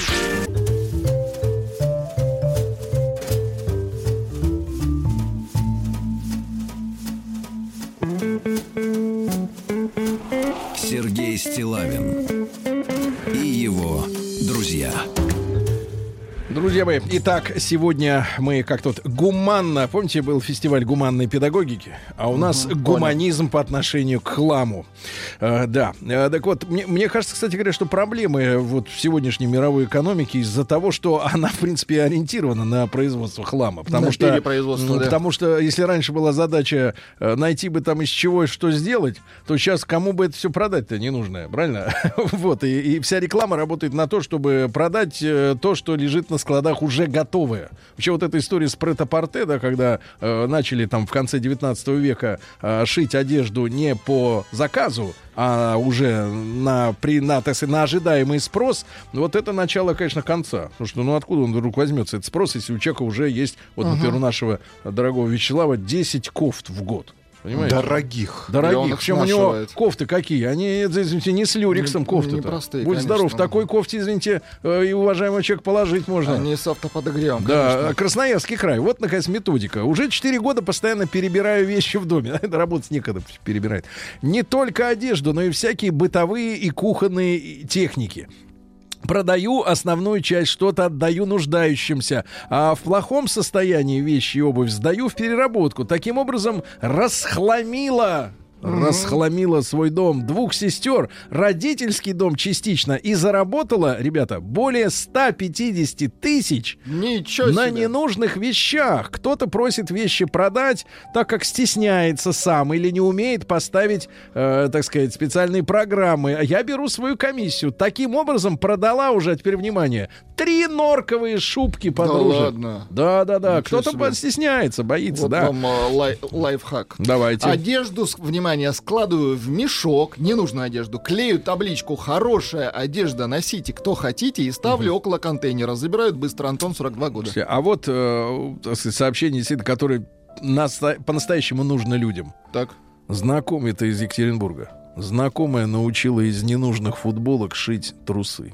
Очень выгодно отличаются от китайских по удобству и качеству. С удовольствием Они и долго носятся. Они Представляешь, уже Нет, а разношенные, какая, ш- конечно. Нет, а какая Они широкая разношены в прай- виде прай- прайма широкая. Прайма понимаете? какую Как- сошьешь. Нет, прайма А как это у модные трусы. Нет, нет, прайма как у собаки снимать не надо, понимаете? А глаз как у орла. Потому что там же этот вырез горла как раз. И туда прям все. Вырез туда. Да, и все, чтоб не запутаться? Чтобы не, перегревалось. Давайте Татьяну из Питера послушаем. Татьяна, доброе утро. Да. Доброе утро. Э, Танюш, ну вот э, как-то нашли способ куда-то хлам пристраивать? Да, конечно. Ну, во-первых, я пересмотрела за последние годы приобретение одежды новой, Да. а, потому что это тоже несколько экономически, да. А вот посоветуйте э, женщинам, которые вот поддаются влечению, в магазин, в магазин приходит, и там все Мгм. такое яркое, и деньги вроде есть, а потом домой приносит, и через две недели шмотка оказывается фуфлом. Вот как вы с этим боретесь? Ну, конечно, такое бывало и у меня раньше. Теперь просто нужно пересмотреть свой гардероб и немножко не поддаваться, потому что есть какие-то модные тенденции, архимодные тенденции, да, которые сиюминутно. Вот сегодня это носибельно, позволю себе Да. так выразиться, а завтра это уже не носибельно. Поэтому Нет, ну вот, например, да, из, по- вещи- э, Таня, из последних тенденций, например, вот эти кроссовки в виде копыт. С, Это с откляченной доброе. пяткой, которую в следующей весной, вот вангую, следующей весной все будут говорить, о, урод, в старом ходит. Понимаете, да? Вангуют, да, и тоже, да, это, это, конечно, не будут носить. Ну, может быть, для молодежи это очень приемлемо. Молодежь вообще более, как бы, свободно, более просто э, тратит деньги. Чужие. Да, а чужие, соответственно, не свои. Когда они начнут зарабатывать, они будут более бережно относиться Так вот, этому, Танюша, вы будут- пересмотрели, и теперь как? Вот вы просто перестали Да. ходить в мегамол, правильно? Э, Да, в мегамолы я хожу теперь довольно редко, но только в качестве психологической поддержки. Знаете, иногда бывает для себя что-то нужно, потому что. Потому что это э, повлияет на мое хорошее настроение. А вещи, которые я уже не ношу довольно длительный период времени, которые в хорошем состоянии, я отношу в службу «Спасибо». В Санкт-Петербурге э, такие контейнеры установлены э, во многих гипермаркетах. И оттуда они потом попадают в какой-то распределительный центр, где их, может быть, приводят в порядок и отдают нуждающимся. Это очень удобно. Да, и да. я знаю, что среди моих друзей пользуются этим. Да, спасибо, Тут Татьяна, прислали- спасибо. Прислали предложение. А из мужских трусов слабо делать футболки? Шить. Это топики будут. Только вот горло будет сжать. Ну, как сошью. Источник захламления это женщина из Питера сообщает. Переехал в Питер 15 лет назад с сумкой, в которой было носки две пары, трусы две штуки. Хорошо. Потом женился, и тут понеслось. Сейчас двухкомнатная хата забита битком хламом и вещами, а я все так же хозяин двух трусов и двух пар носков. Вот видите, как история. Все Очень хорошо. работает на- не на себя. Давайте Василий из Воронежа послушаем. Василий, доброе утро. Доброе утро. Здравствуйте, Сергей. Да. Я вот каждый день слушаю вашу программу. Прекрасно. Вот маяк мне 32 года. Первое, хочу вас поздравить. Сегодня великий праздник, сегодня великий октябрь, 102 годовщина, но, так. э, собственно, дело не в этом. У меня вот в жизни была такая ситуация. У жены умерла бабушка. Вот, и я зашел к ней в комнату и обнаружил восхитительную коллекцию советских книг, в частности, энциклопедии Великой Отечественной Так. войны. Ну, правда, сохранилось только четыре тома из восьми. Потом коллекцию Жюля Верна, э, Фрэнсиса Купера, очень популярного, Джека Лондона. То Так. есть, как бы, и забрал к себе домой э, сестра, ну, сестра жены, хотела, говорит, я это все выкину. Я Мгм. говорю, «Ну, если ты хочешь это все выкинуть, подари, пожалуйста, Это мне. Я вандализм, аккуратно конечно. Всё. вот, не могу. Вот. Не Да, могу, согласны, да, да. согласны. Вот смотрите, из Краснодарского края пишут, э, Настя, в Японии, например, чтобы выбросить ненужную вещь, надо заплатить налог на утилизацию. Очень Будь хорошо. то фен или диван, сдавал такие вещи в магазин БУ товаров, конечно, прибыль сомнительная, пару сотен йен, но это копейки. Зато налог платить не надо. То есть вот там даже за удаление вещи надо бабки платить. Правильно? А чем мусор платить? А Потому что все надо переработать. неправильно. это все будет сколько лет гнить-то потом, если это пластмассовое. Володя из Питера еще успеем послушать. Володь, доброе утро.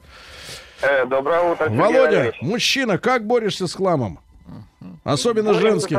С женским, ну, женского минимум. Женский Такая хлам. супруга, что не особо покупает. Так ты ее покупает, это угнетаешь, что ли? Не даешь деньги на новые майки и кофты? Насилуешь? Да нет, ни в коем случае. Всегда что-то Так, покупаем. ну.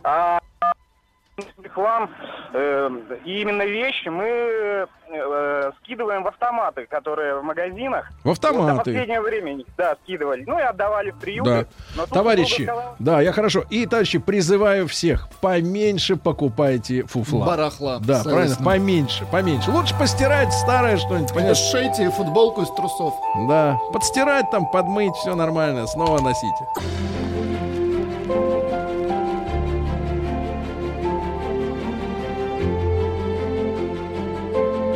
Россия – страна возможностей. Друзья мои, ну что же, э, наша рубрика «Россия. Страна возможностей». Мы с Алексеем Каспрожаком. Леш, доброе утро. Привет. Алексей вновь в зеленой жилетке пришел. э, Мерзнет. Вот, э, с ректором мастерского управления «Сенеж» и замгенерального директора как раз России страны возможностей. э, Рады каждую, ну, иногда это среда, иногда четверг, иногда вторник. Сереж, но я предлагаю зам генерального директора России. Просто. Пауза. А у вас амбиции. У меня да, конечно. Надо их умерить. Значит, мы, мы, мы рады приветствовать в нашей студии э, уважаемых гостей. А, Сегодня Роман Юрьевич Лалак к нам пришел. Роман Юрьевич, доброе утро. Доброе утро. Лола. Да. Просто у меня в тексте утра уда- сегодня- ударение как раз, как раз проставлено наоборот, понимаете, в этом, в этом проблема, да. Генеральный директор э, Group.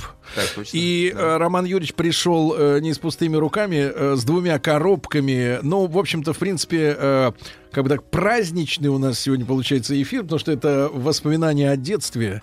Э, да я вообще, в принципе, и с ним и не расставался, потому что мороженое — это такая история. Вот э, я был э, не то чтобы... Да, был студентом, когда у меня не было э, денег на завтраки э, ну, на полноценные какие-то обеды, я выход из положения нашел, там мне было там сколько, 18-19 лет, я съедал два стаканчика мороженого, пломбира, и, в принципе, это был вариант очень неплохой пере- перекуса такого. Хорошо, что мы в радийном эфире, А ни в каком? а не в телевизионном. Вы хотите мою внешность как-то да, я бы просто корректировать? К чему это привело? Привело это, привело к другое, потому что когда, если честно, привело, привело к этому э, история с э, переездом в Москву. А. И когда были такие вот у нас трения с трудовым коллективом, которому не очень объяснили, что за Бачинский Стилавин приехали, что это за черти вообще. И нас, на самом деле, я могу сказать, не очень корректно гнобили в коллективе. Вот, а у нас под боком находился американский ресторан, как это принято называть. Вот, и там я заедал эту грусть э, гамбургерами. И вот с тех пор, честно говоря, пытаюсь с этим справить. Мороженое к этому не привело. Мороженое замечательно. А вообще мороженое полезный продукт? Конечно. Конечно, в больших количествах особенно. А, Нет, но если серьезно, то а, мороженое, как любой продукт, надо потреблять э, в разумных каких-то мерах. Вот, но продукт натуральный, молочный, равно как другие Роман Юрьевич, продукты. но вот вы внешне не похожи на мороженщика. Вот если я А вам представляю... как представляется? Напишите, Мороженщик? Да, я- я Я почему-то... Ну вот как-то... Во-первых, вот- это женщина. Вот с этим, с этим, А, с этим, правда, это сексизм. есть сложности, есть Сексизм. сложности с перевоплощениями. Нет, ну просто да, к- слишком консервативный, да. Ну, во-первых, вы, э, так сказать, стройный.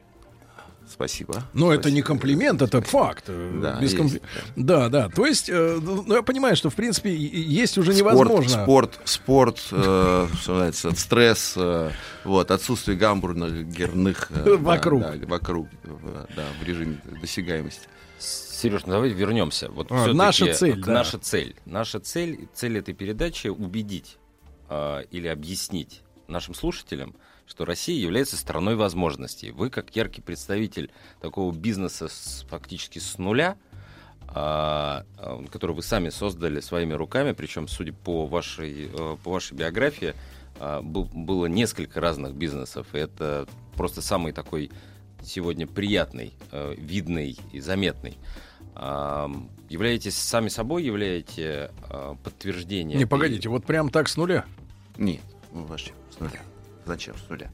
А, С нуля начинал Микоян, э, в 1938 году открывший э, замечательный завод Айсфили, а, вот, и который был первый. а, Вот, но мы с партнером, безусловно, партнерами, мы приняли активное участие в том, чтобы этот завод а, значит, переместить физически а, в, в другой регион, поскольку он а, находился, ну, там, где он всегда находился, на филях. Вот. Там, естественно, были другие планы у многих влиятельных людей на эти, на эти чудные 4 гектара.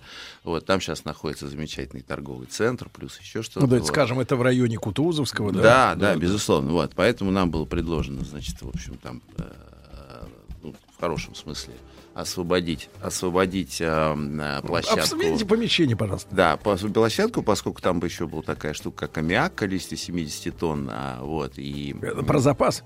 Нет, это не про запас, это для холода. Ага. Вот, и к нам периодически с каждой, каждую, каждую неделю приходили люди и говорили, вот, знаете, а вот надо провести очередные учения, по... и так далее. Вот, ну и мы, собственно, переехали в Вологду. Это вот. какой год, когда вот... 2009 и 2008. 2008, 2007, 2008, 2009. Вот мы где-то вот в этом э, на- начал- начался процесс в 2007, закончился в 2008. А переехали мы в Вологду, а там мы действительно начинали практически с нуля. А, вот мы там а, на территории овощебазы, где был такой небольшой цех а, по производству мороженого, вот мы его а, приобрели и дальше перевезли туда оборудование, а, частично, частично новое купили с Вологда вообще реги- э, э, легендарный регион. Я Абсолютно. сам там был и привез оттуда. Мы на машине ездили к Деду Морозу. Вот, И между- Великий через Устюг, да, Вологду, Великий через Устюг, да. Вологду, да. мы на машинах ездили 400 километров Там с Иван нашими... Грозный, Дед Мороз, там да, это да. всё- И- всё, и- да, Иван там, Грозный вообще да. это и есть Дед. Мороз. Да. Да, вот, мы туда ездили, и, конечно, Вологда славится своим маслом, помните, отстаивали этот завод. Однозначно, И- завод имени Верещагина, Да, чудесное и предприятие. это прекрасное масло вологодское, оно действительно вкусное. Я, в принципе, не сторонник этих вот этих, большого количества жира, вот, я по сахару больше. Вот, но масло там чудесное в этих в бочонках во всяких, да, и оно просто классное. И там же молоко, правильно? Это Там же не молоко. легенда все, это же не... Нет, это не легенда, действительно, молоковозы у нас э, регулярно возят молоко, э, приезжают на завод, э, сливают его в молокоприемку, дальше там происходят всякие разные интересные процессы. Но я На- прервал вас. А, без потери удалось вот перевести именно оборудование, да, все? Ну, оборудование, Это как эвакуация оборудование как, как эвакуация, да. Вот э, несколько эшелонов, знаете, где-то заплутали, да, на, просторах и весях. Вот. На, на самом деле э, практически без потерь. А, Героизм, конечно, был ве- величайший, потому что мы за 6 месяцев, по, по сути, вот это вот а, мы закончили выпускать там где-то в ноябре, по-моему, а в мае мы уже на новом месте, месте выпускали то же количество, которое, в общем-то, делали до этого. В общем, героизм феноменальный, это все совпало, нам немножко повезло, это все совпало с экономическим, если помните, 2008 года, Мгм. году было, в 2009 в начале нас задело сильно кризисом, и вот нам просто вот в этом смысле, извините, повезло, потому что а, был, были там строители, были а, там специалисты всевозможные и так далее, которые просто вот высвободились, и мы могли их как мобилизовать, активно все это сделать. Вот. Поэтому в 2009 году стали выпускать на новом месте, ну и с тех пор вот вырастили это в а, большой, один из 10 крупнейших... лет. Да, да, за 10 лет вырастили за один из крупнейших заводов. Вам пришлось там заниматься капитальным строительством? Или, или вот Безусловно, мы там только тем и занимались первое время. Что капитальным строительством мы перестраивали вот, значит, бывшее здание базы в, собственно говоря, в, в завод, пристраивали корпуса, соответственно, склады там, и так далее, так далее. Вот. а Сейчас это, в общем, одно из крупнейших предприятий, которое там ну, делает, не знаю, большие достаточно. Друзья мои, у нас сегодня в студии э, Роман Юрьевич Лола, генеральный директор Айсберри Групп.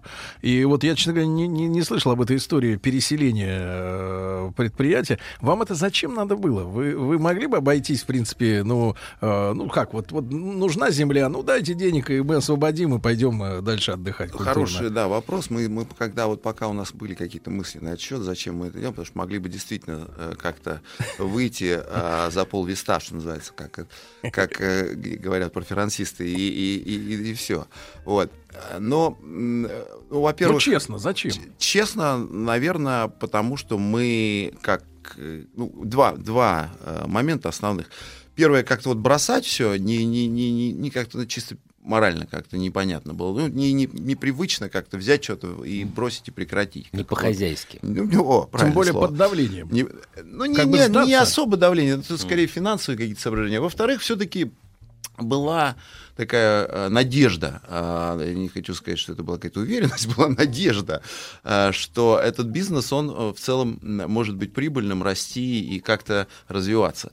Вот. А, Потом это превратилось уже в некую уверенность, ну и сейчас мы, в общем, практически... Нет, а пафосные мысли э, государственные лезли в голову, типа я спасаю, э, так сказать, вот легенду. Нет, то, что не хотелось э, увольнять людей, то, что хотелось создать какие-то, да, как- как- какую-то ну, как бы проекцию в будущее, скажем так, для тех людей, с которыми мы общаемся, там, с которыми я общаюсь, это, безусловно, было.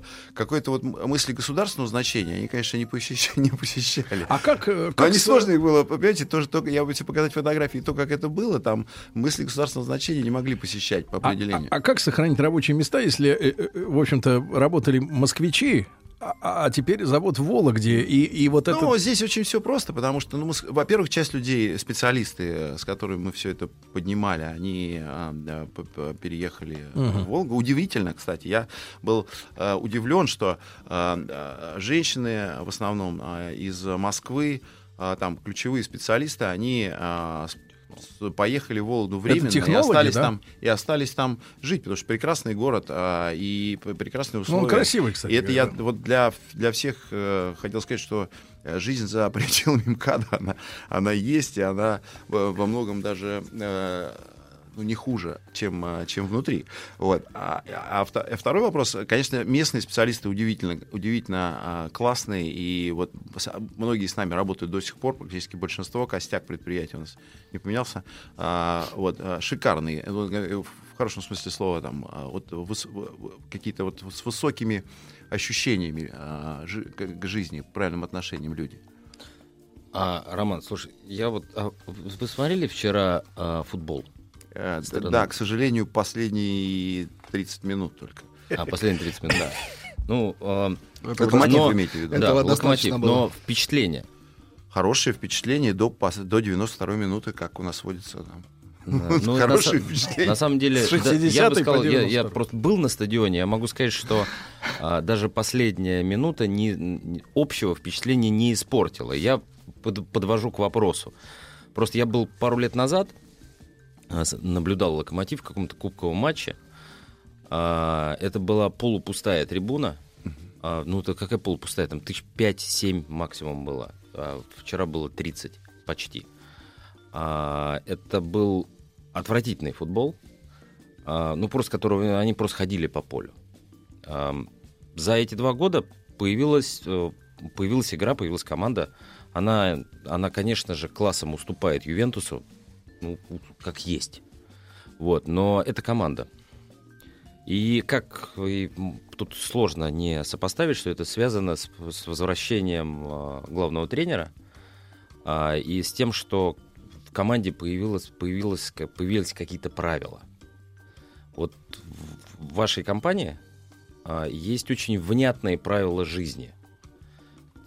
Я бы сказал даже не правила, а ценности которые объединяют людей. Мне кажется, что когда Сереж спрашивал про такую некую государственную задачу. Государственная задача, она же заключается не в том, что мы тут государство спасаем, а мы дело делаем.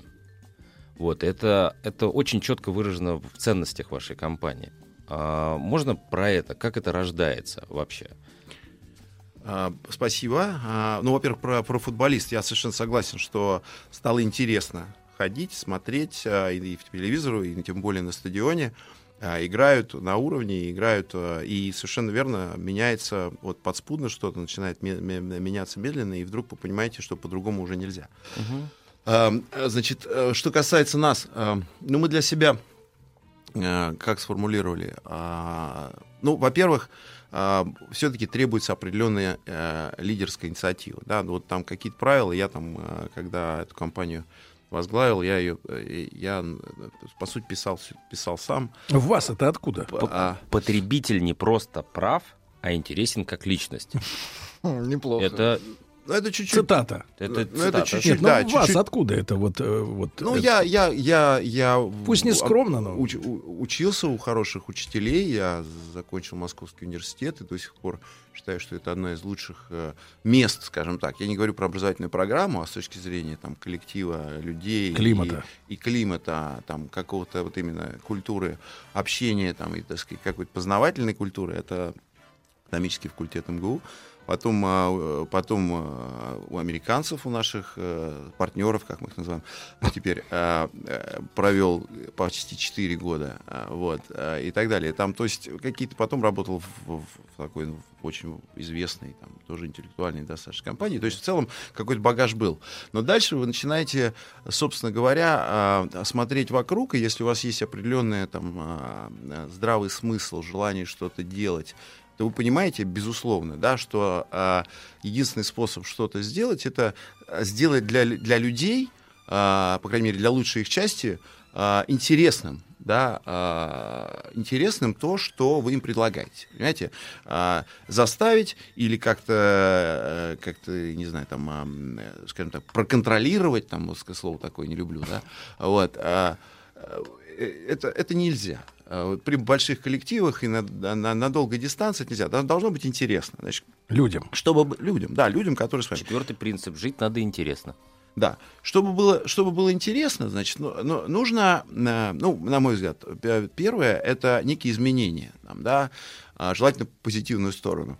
А, вот. Они, не могут, а, они могут быть не революционными, желательно, они, чтобы они даже были как-то, так сказать, вот, а, неотвратимо, неотвратимо. Но они, ну, что-то должно меняться, так сказать. Да? То есть, грубо говоря, парадигма роста, например, да, роста экономики, роста любого бизнеса, она не только в том, что надо больше денег, чтобы было больше денег, да, но это, это э, очень примитивное и неверное восприятие. А это в том числе открывает определенные перспективы, перспективы перед людьми, которые, а, а, которые э, ищут а, чего-то нового в жизни. Так сказать. От этого становится интересно. Личные перспективы, персональные или командные? А команда не всегда лучше, чем только личные. Понимаете, когда вам есть с кем поделиться и порадоваться вместе, это всегда более сильные эмоции, чем э, э, личные. Я всегда, когда я вот я в спор, с спортом, если брать аналогии, да, то я вот был в индивидуальном спорте, да, а, я всегда завидовал людям, которые, которые играли в командах, потому что у них, конечно, вот эти вот их успехи, они более явственно ощущаются, там, с определенным романтизмом, который еще присутствует там, в юношеском возрасте. конечно, сейчас, глядя уже на гонорары и прочее, там, может быть, там, ну, кто-то может поспорить, да, а, а, а так, в принципе, конечно, Ну вот, а вы людям э, что-то, это как, в виде обещаний были эти перспективы? Э, в- Как им объяснить, э, что А- будет а- лучше? А, понимаете как, э, ну, э, на- надо, надо, надо представить какую-то а, общую э, мысль, э, общую идею, так сказать, да, которую люди как-то, ну, с одной стороны, Понять, она, что должна, им она надо. должна быть, она должна Она не им надо. вперед. Они делают то, что нужно другим. Да. И это большая идея, которая стоит... Это же не только мороженое. Это же В том кусочек числе. счастья. В том числе.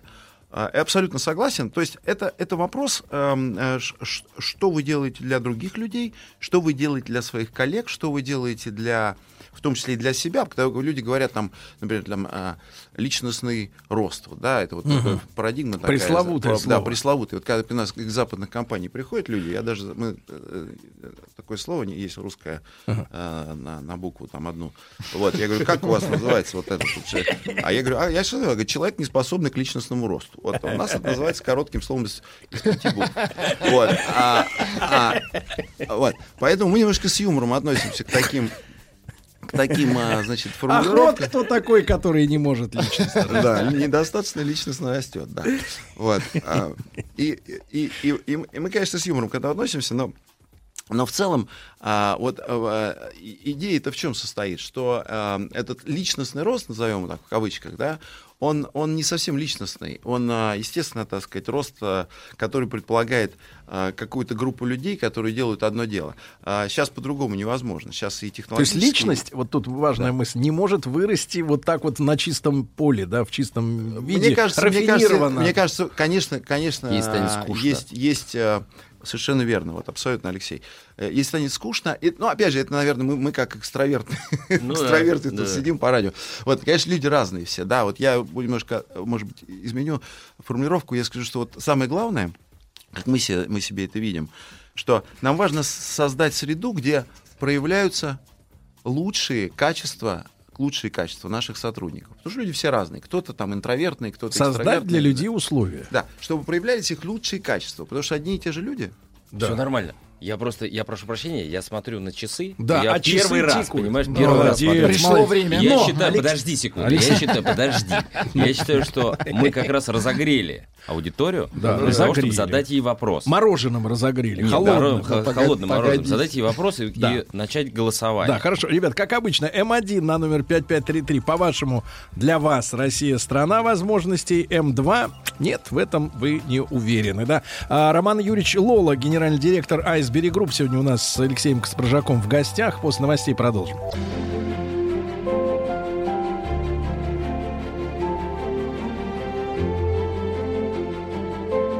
Россия – страна возможностей.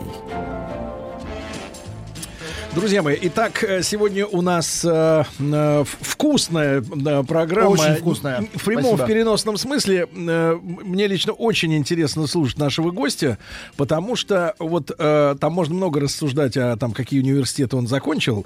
Э, м, Роман Юрьевич Лола, генеральный директор Айсберри Групп. Но э, вот я таких людей иногда вижу, не каждый день, но э, я скажу так, энергетически особенный человек. Вот энергетика особенная. Он э, даже вот находясь в студии, мне кажется, он вот заражает э, этой историей. То есть такому человеку в плане вот э, перспектив какого-то общего дела хочется поверить, э, что это получится.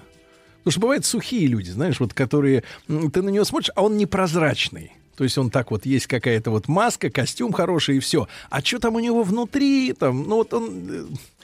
непонятно. Здесь другая совершенно история. Слушайте, и очень симптоматично, вот тут Владик обратил внимание, на наше голосование, оно идет, вы можете на него повлиять, друзья мои, своей собственной смс-кой. Как обычно, мы с Алексеем Каспаржаком э, призываем вас э, отдать свой голос М1, отправить на номер 5533, если вы считаете, что для вас Россия является страной возможностей, М2, если нет. Вот э, некоторые люди не понимают, что надо отправлять на номер 5533. Они шлют в наш WhatsApp. общий чат в WhatsApp. Это отдельный разговор, как в этот чат попасть. Да, так вот, прислали М2 из Финляндии. То есть не страна возможностей, человек прислал из Финляндии. Ну, кс- Кстати, Да. мороженое а, Лола продает и не только в России. Это... это правда. Мы перед эфиром говорили о том, что поставки даже в Африку идут. И в Африку. А, вот мы недавно были вот на замечательном форуме, где... В Сочи. В Сочи, да. Угу. В Сочи. Во-первых, во-первых, конечно, вот только от меня личное какое-то впечатление. Я э, ну, очень-очень в хорошем смысле потрясен, потому что там, ну, при всех разговорах скептических о том, зачем нам эта Африка, э, коллеги, я хотел бы сказать, что ну, Африка не та уже, которую там Советский Союз тащил на себе выборочно э, всеми, всеми силами э, истощаемыми. Вот. А Африка это страна, которая в состоянии покупать, платить, э, это в, состоянии э, быть интересным рынком. Вот, поэтому, ну вот, э, хотел бы сказать, что мы туда продаем. Ну, для вашего производства это, в общем-то, беспроигрышный вариант, потому что в, в Африке не бывает снега. Однозначно там... И а, падение продаж чего, чего, а сезонность там, а сезонность там, как мы говорим, менее ярко выражена. А вот, скромно говорим. Вот. Но там есть определенные нюансы, потому что дорогую продукцию туда продать невозможно. Мы продаем туда, в общем, так сказать, э, с достаточно низкой э, рентабельностью, но перспективы мы считаем очень хорошие. А вот э, российское или русское мороженое за рубежом это бренд? Да, безусловно. Безусловно, однозначно. Мы, Эскимо? Мы сейчас это, э, мы сейчас это видим в Китае, где, где мы активно работаем. Да там подделки есть, я так понимаю, да? Там, ну, слушайте, Китай большой, там все есть, там это больше, чем Греция, там все есть, да. Вот. А, а, там в этом смысле в этом смысле, конечно, и подделки есть, и всевозможные там есть.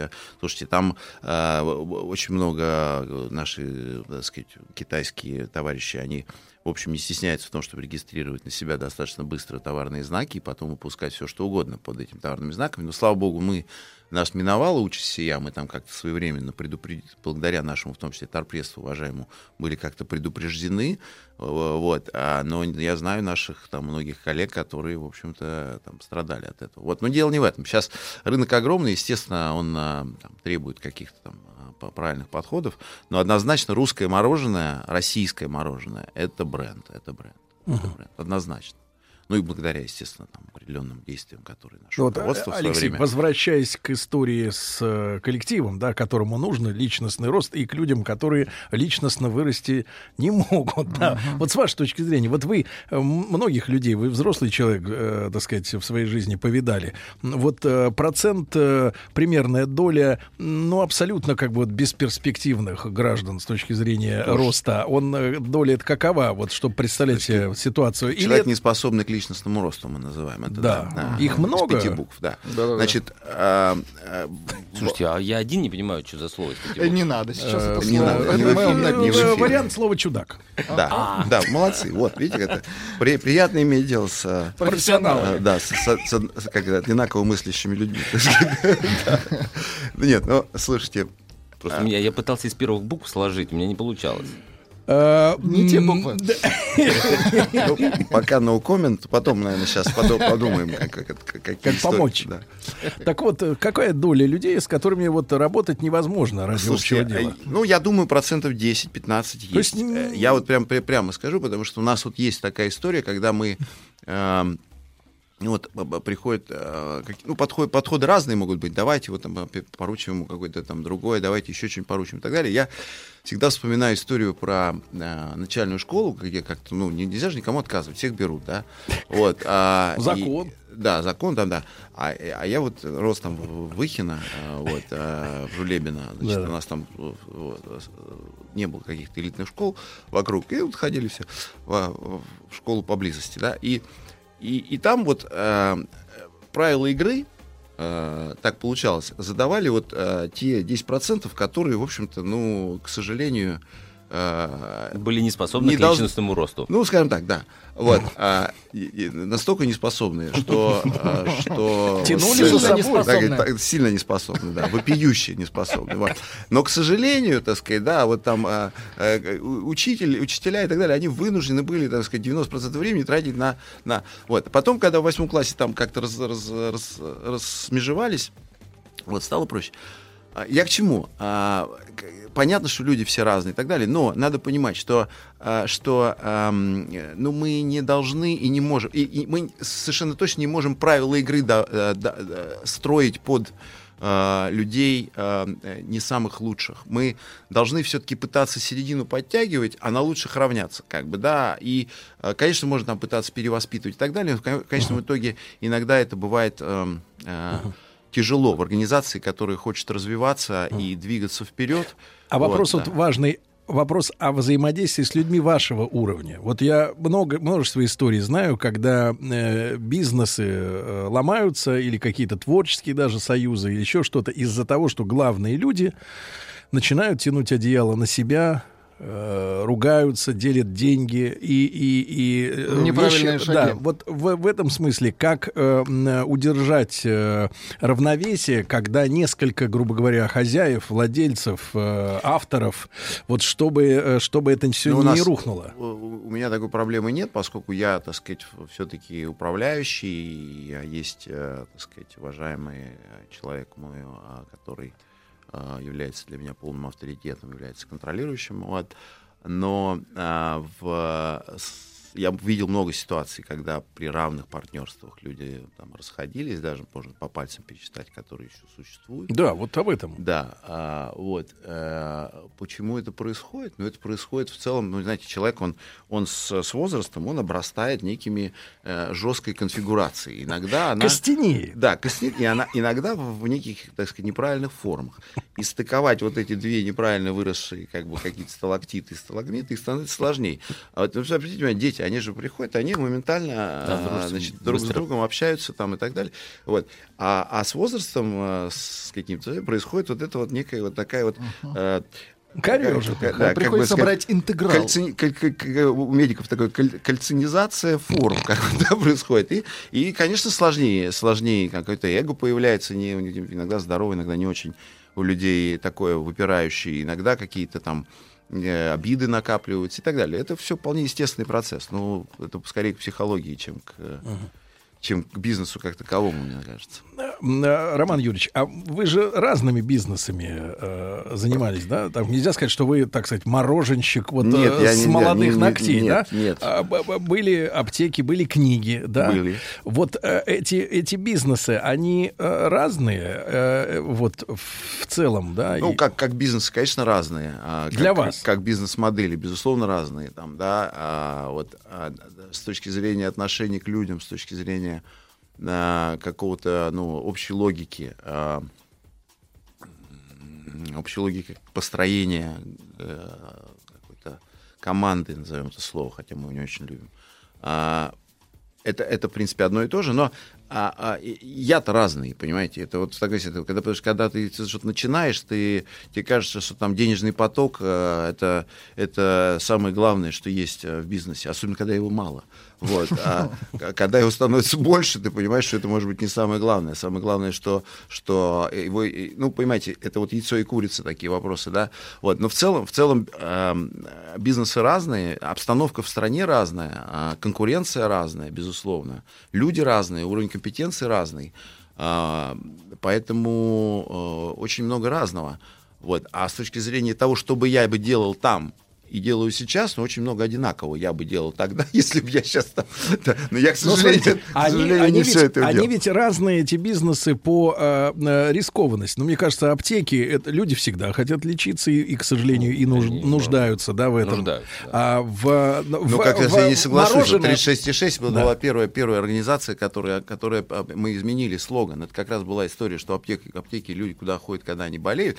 А вот если вы помните, появился такой аптеки, аптеки а, здоровья здоровье, сейчас вспомню, так сказать, э, тра-та-та, красота, что-то такое там у нас было. Да, ну, вот смотрите, э, значит, аптеки круглый год, э, мороженое сезонная история, да. и совсем непонятно там, грубо говоря, с книгами, потому что э, узок круг этих революционеров, как говорится. Но он, он всегда был читает? узок. Слушайте, вы знаете, вот аудиторию Пушкина какая она была там, да, там 50 тысяч человек, так сказать, да, по там подсчетам определенным, там, да, просто грамотных столько было там и так далее, да. Но это же не делает его менее Пушкиным, понимаете? Понимаете? Вот, а, поэтому тот факт, что сейчас а, читают, а, ну, приблизительно, наверное, в такой же процентовке, как и тогда, по другим причинам, вот, это не делает, а, это не делает литературу, книги и Но прочее. мы очень гордились тем, что Или мы самая, самая читающая страна в мире, да, был такой в Советском Между строк, Союзе. да, а, самый читающий, да. Э, Простите, Алексей, я вас прервал. Вы, э, Я все-таки пытаюсь вернуться к нашему вопросу. А, Мы задаем его зрителям. а Слушателям. Можно, да, пардон, слушателям, ты Да. меня все, исправляешь. А, о, Можно его задать э, вам? А, Для вас, судя по вашему послужному списку, страна является страной возможностей. Безусловно. А, плюс к этому вы работаете не только здесь, но и за рубежом. А, вот можно как бы сравнить и почувствовать. А, и у меня был, был опыт, когда я был, я в основном в Америке какое-то время был, а вот, но это, та Америка, она была до 11 сентября, и это большая разница, понимаете? А, Поэтому то, что я там видел, это безусловная открытость, это безусловная готовность воспринимать любого человека, а, основываясь на его а, заслугах, то есть меритокраси вот это вот знаменитое, да, это я все видел своими глазами и так далее. А, Что касается сейчас, сейчас ситуация поменялась существенно, на мой взгляд, не знаю, там это другие, другой, тема другого большого разговора. Вот. А, а вот что касается а, ну, России. России, да, а, то мне мое глубокое убеждение, там, поскольку и, и Советский Союз в какой-то степени, в какой-то степени, там, да, каждый человек может созда- мог создавать вокруг себя там свой мир, в котором он мог, а, так сказать, вс- свою систему координат, в которой он мог а, как-то что-то делать, так сказать, да. Вот это, это очень такой вопрос, эм, э, как бы, это скорее, скорее внутренний вопрос внутренней философии, первое. Второе, то, что среда, которая здесь вот есть в России, ну, во-первых, я, мне есть чем сравнивать. Я, знаете, мы, э, я когда приезжаю там, в, в Африку, я в многих, в многих странах был в последнее время, а, э, коллеги, ну, во-первых, мы живем а, в условиях совершенно феноменальной а, хорошей инфраструктуры. Это касается IT-инфраструктуры, банковской инфраструктуры. Да, давайте честно скажем, вода. Дорожной инфраструктуры, воды. Причем дорожная, я говорю, не только про Москву, я говорю про другие города. Там, да, сейчас вот это, все. Понимаете, грамотность у нас всеобщая, извините, это, это тоже не, не, не ну, я, я сравниваю, конечно, понятно, с, э, не с самыми, может быть, лучшими.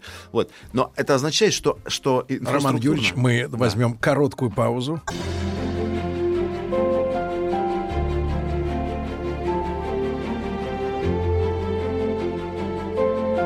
Россия – страна возможностей.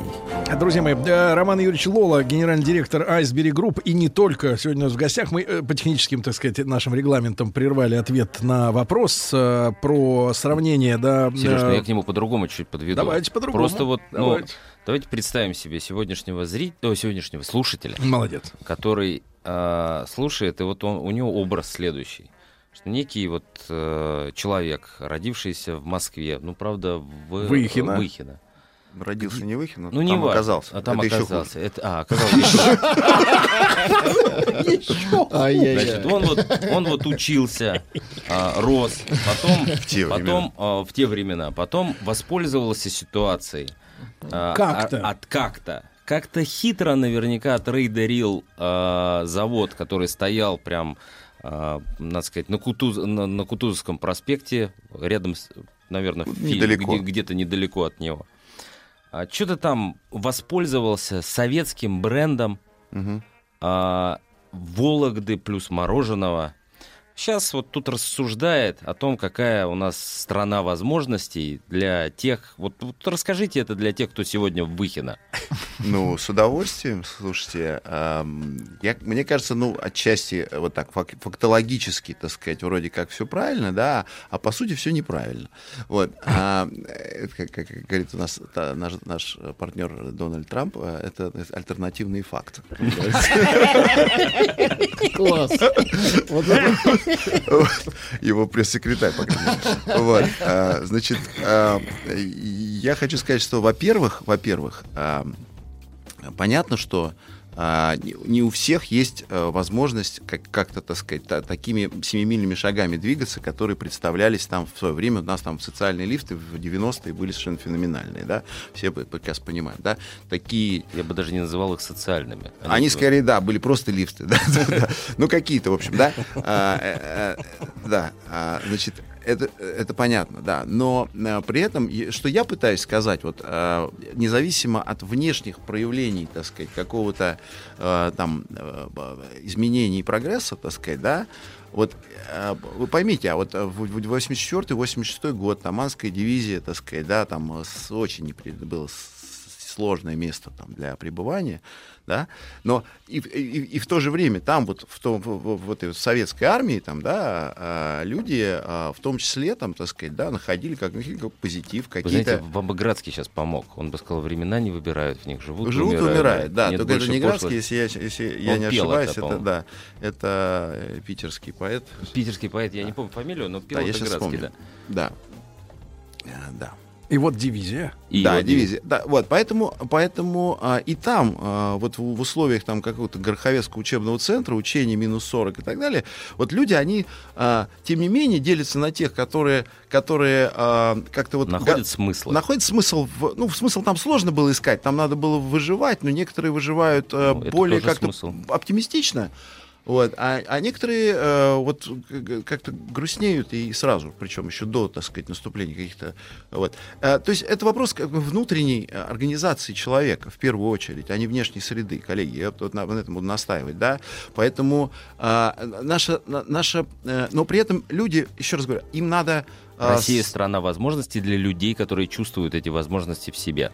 Это, безусловно, любая страна. Начнем с этого. Россия в этом смысле не хуже и не лучше, но я хотел бы акцентировать внимание на то, что в России а, есть а, минимум необходимого для того, чтобы реализовываться а, профессионально. а, ну, мы сейчас говорим про профессиональную реализацию, да, по- поскольку, э, ну, скажем так, я не, я не говорю, что можно достичь каких-то там э, больших э, высот и при этом быть э, э, незамеченным, так сказать, и при этом э, как-то вот есть вот проблема потолка роста, как бы, да, это, это вот это другая проблема, которая, то есть я не совсем в розовых очках, я понимаю, да, что есть э, проблема, когда лучше не перерастать определенных э, размеров, там, да, по крайней мере, для большей части нашего населения. Но э, это, это, это для большего, э, для, для огромных масс, так сказать, людей, да, есть все возможности э, там открывать собственный бизнес, так сказать, да, начинать дело. Сейчас есть. Сейчас я, я, ну вот, практически знаю многих там, да, которые это делают. Вот. А, есть возможность работать, есть возможность учиться и так далее. Там, в этом смысле, безусловно. Вы знаете, есть, я с вами поспорю, здесь Да. чуть-чуть. Я пытаюсь специально занять Да. эту позицию. Вы начали сравнивать, э, говорить о Штатах. Да. А, Я в свое время, когда работал в высшей школе экономики и был проректором там, я ездил а, на учебу в Штаты смотреть западные, в- смотреть американские вузы. Американ- С американскими вузами все хорошо, ну или там о, с хорошими американскими вузами все хорошо. А, Вопрос не в этом. Я тогда курил. С утра, выйдя на улицу, Да. я пытался найти себе место, ну там внутри нельзя, с утра джетлэг, соответственно, это совсем с утра. Так. А, на меня смотрели как на... Мне соболезновали как больному. Да. Вот. А, но вопрос не в этом. Мне соболезновал о, это, дворник, А, который был авт- э, афроамериканцем, но который был абсолютно доволен собой, собственным делом, тем, чем он занимался. Так точно. Вот в нем была абсолютная уверенность в том, что это круто. Вот много ли у нас этих возможностей? Почему? Потому что у него была своя лестница и своя возможность. Много ли в нашей стране таких возможностей? Немного. А, ну, скорее, я бы скажу так, это опять же вопрос внутренней философии. А, вот я абсолютно... Вот я, у меня есть такое вот э, выражение, говорю, нет ничего более счастливого, чем и, и- итальянские дорожные рабочие на обеде, понимаете? Вот, а, а, потому что когда ты проезжаешь и видишь эти абсолютно Да. счастливые лица, Да. вот... Роман а, Юрьевич, да. весь вопрос в том, что король с задаванием вопросов Алексей Каспржак всегда задает под конец часа замечательные вопросы, но времени-то практически ответ нет. нет. А, Роман Юрьевич Лола, генеральный директор Айсберри Групп, сегодня был у нас, а мы хотели бы его еще раз увидеть. Хорошо. Хорошо? Все, спасибо. Радиостанция «Маяк» совместно с образовательным центром «Сириус» представляют проект Лекториум. Друзья мои, наш э, традиционный проект Лекториум погружение в мир науки, но науки, связанной с человеческой жизнью. Александр Бенционович Гофман сегодня наш гость. Александр Бенционович, доброе утро. Доброе утро. А, профессор, доктор социологических наук, э, социолог и специалист в области истории и теории социологии. И, друзья мои, я думаю, что важно будет вам послушать нашу сегодняшнюю беседу, не лекцию именно, а беседу, да, э, которую мы назвали э, вот э, следующим образом. Как формируются жизненные цели? Э, Вот, можно маленькую, Александр Бенсонович, э, юмористическую прелюдию. Моя бабушка, ее звали Марья Михайловна, вот часто подходила к окну, э, смотрела на низкие ленинградские тучи, они низко висели всегда над землей, и патетически говорила, «Зачем я живу?» И вопрос пови- повисал в нашей... Обращалась к небу, Да, о, к тучам. вопрос повисал в нашей маленькой однокомнатной квартире. Вот, я понял, что этот вопрос имеет философский характер, но на самом деле он очень прикладной, да, очень, очень важный. И, Александр Бенсонович, может быть, э, э, вот начнем со следующего. С вашей точки зрения, э, в каком возрасте человек должен всерьез себе на этот вопрос отвечать? Начать, честно. Э, Вы знаете, прежде чем задать вопрос о том, в каком возрасте он должен э, отвечать на этот вопрос, уместно задаться вопросом, в каком возрасте он реально задается этим вопросом в действительности. Ну, зависит, конечно, от склада мышления или мышления, как чаще говорят, зависит от натуры и так далее. Есть дети, которые, вы знаете, начинают очень рано задумываться над такими вопросами, в частности, о смерти. Э, Когда ребенок э, осознает, что неизбежно э, смерть, что его родители умрут прежде всего, ему кажется это невероятно страшным и так далее. И я сам помню, как я задал такой вопрос своей маме, что вот неужели она когда-нибудь умрет, и когда я услышал утвердительный ответ на этот вопрос, я помню, Сколько вам это было? меня поразило, и мне стало страшно. Мне было, мне, по-моему, лет пять э, примерно. И с этим и связан вопрос э, о смысле, о цели жизни, который приходит, э, конечно, немного позже. Но есть люди, которые вообще не задумываются над такими вопросами или задумываются над ними редко. Это более счастливые люди. Вы знаете, э, это ненормально, когда человек постоянно, ежедневно, ежечасно думает над этим. И слава богу, что мы не думаем над этим часто, иначе жизнь была бы просто невозможна. И, в общем, Ну да. здесь э, мы живем какими-то повседневными заботами и стараемся об этом не думать, и это позволяет нам этими повседневными делами заниматься. Иначе, если бы мы думали о том, в чем смысл жизни, в чем цель, и то, что, э, опять-таки, смерть неизбежна, мы бы, может, умерли уже сегодня. Э, Поэтому большинство населения, большинство людей, как правило, все-таки над этим не задумывается, повторяю, слава богу. Но, в принципе, конечно, это важнейший вопрос. Но если не о, не о философском смысле, да, ну вот, так сказать, есть такой круговорот, грубо говоря, жизни в природе, да, и там продление человеческого рода, а вот в смысле твоей личной жизни, какой ее практический смысл? Когда я э, представляю, э, ну, возможный вариант ответа на этот вопрос, я себе представляю выдающихся личностей, как правило. Ну, например, Сергей Павлович Королев, да, или еще какие-то, ну, выдающиеся конструкторы, ученые, да, которые остро понимают, и их это мучает вопрос, что времени очень мало, а задач очень много. И они задачи из- известны, человек с любовью занимается своим делом, его задача только бы успеть побольше сделать, потому что он знает, что ему надо.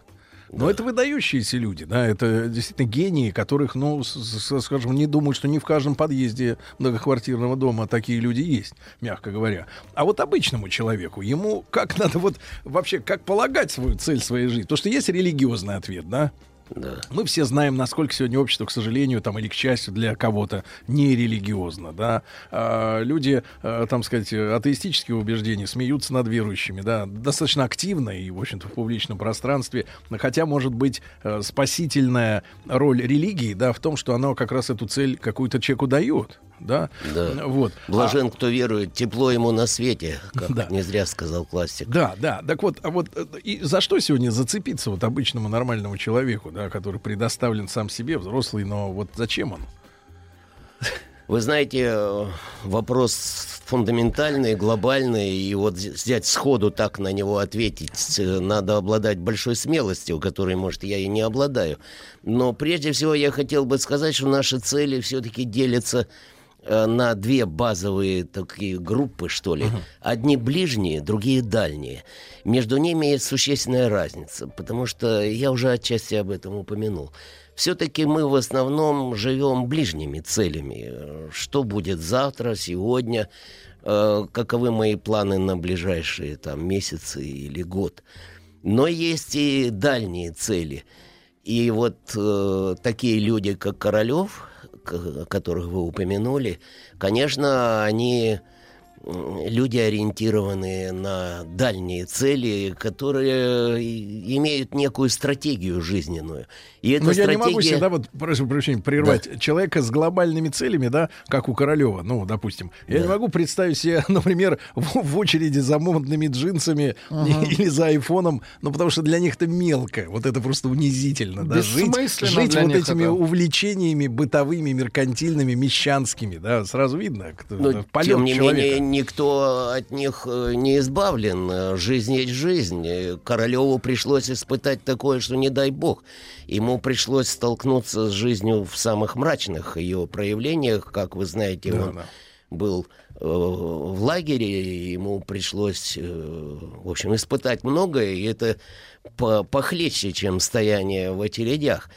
Поэтому даже те, кто ориентирован на некие далекие цели, они неизбежно сталкиваются с суровой повседневностью или скучной повседневностью и тому подобное.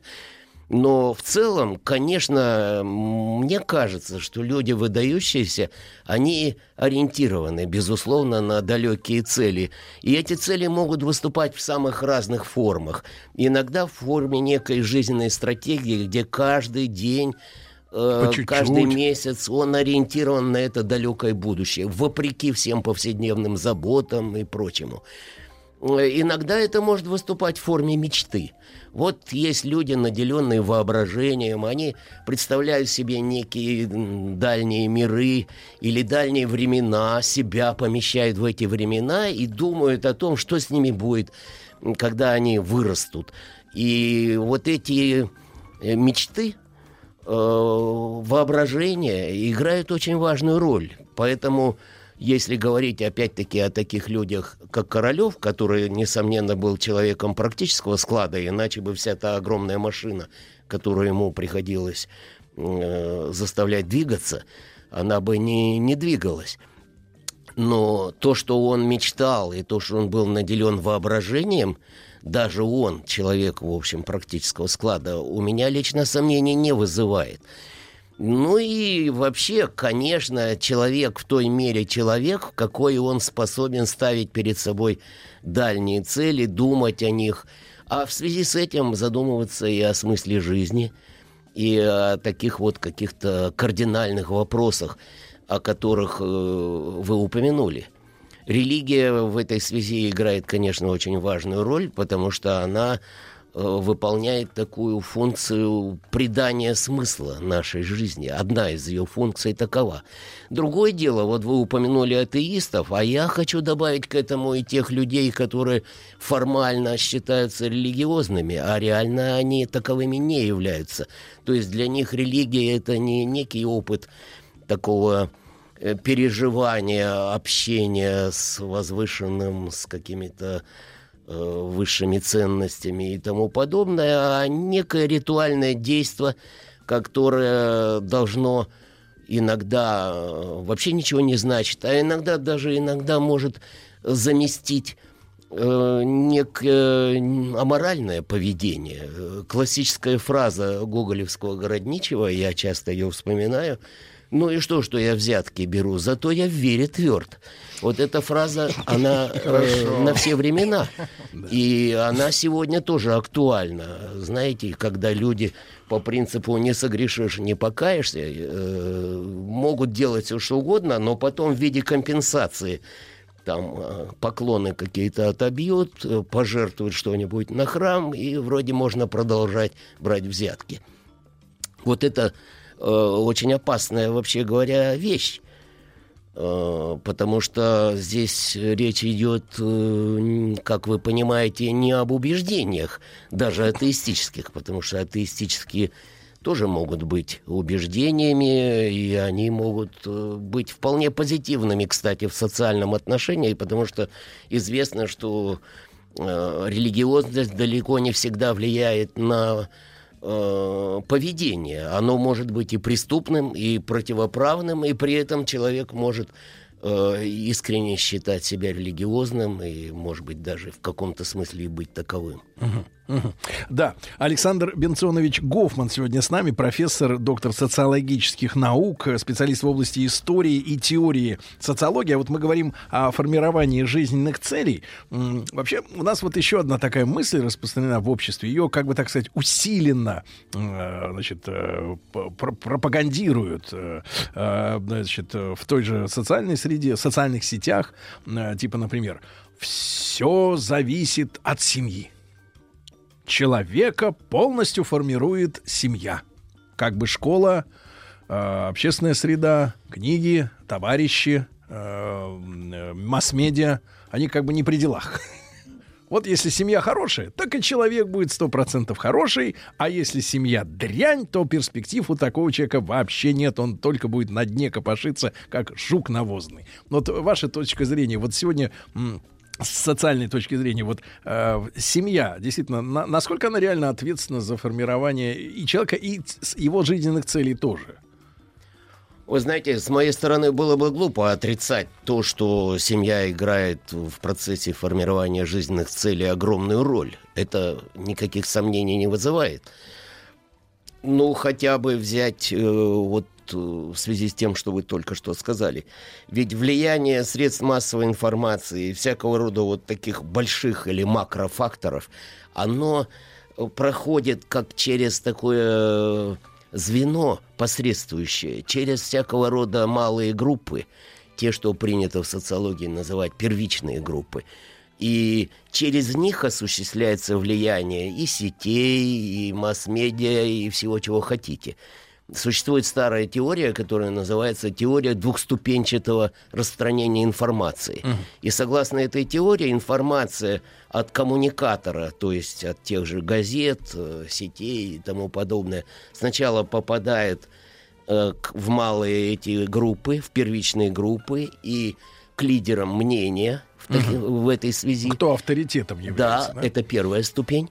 А вторая ступень, она уже попадает к реципиенту, к получателю этой информации. И через вот это э, промежуточное звено влияние и осуществляется.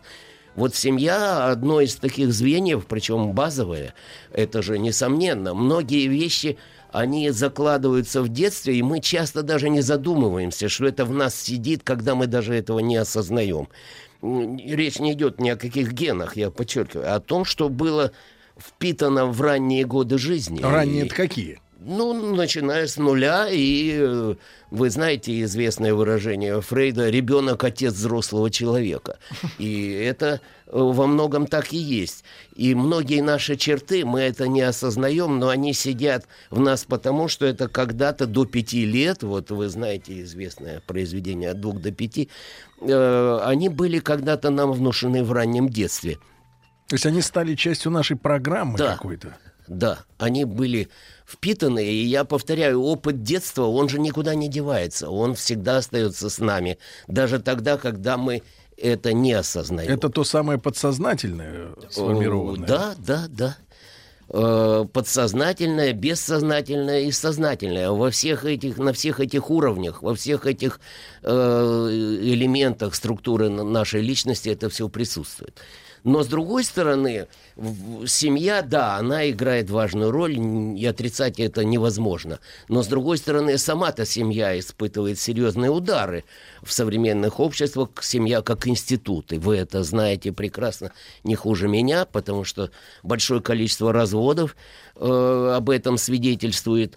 И плюс к тому, семья это часто место далеко не идиллическое и не гармоническое, потому что дети в неблагополучных семьях наблюдают э, много чего, и всякого рода конфликты, и психологические напряжения, так что распад семьи нередко бывает просто благом, я имею в виду конкретную, конкретные семьи. Поэтому конечно, семья испытывает, повторяю, сегодня серьезные трудности, проблемы и тому подобное. И а, а раз так, то сказать заведомо, что семья это прекрасная среда для формирования личности, ну, здесь это можно сказать э, с большой осторожностью. Тем более, что ребенок не может выбрать эту среду. Да, ребенок, да. человек может выбрать э, курсы личностного да, роста. Это не предмет его выбора.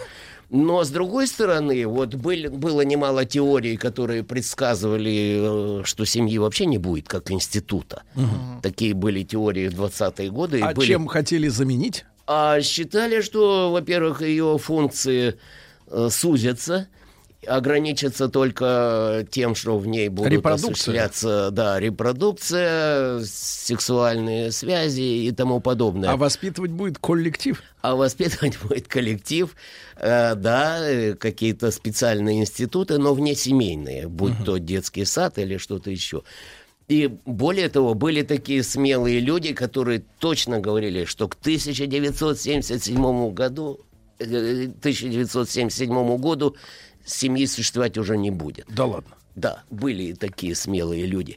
Но эти прогнозы не подтвердились. Семья, безусловно, существует, и можно, перефразируя известное выражение, сказать, что э, семья умерла, да здравствует семья. Она, безусловно, существует и будет существовать, и без нее человечество пока обходиться не могло. Раньше, кстати, в XIX веке социальная наука считалась, что первобытные народы живут без семьи, они считали, что там господствует промискуитет, так называемые просто беспорядочные половые связи, и никаких там семейных устойчивых связей нет.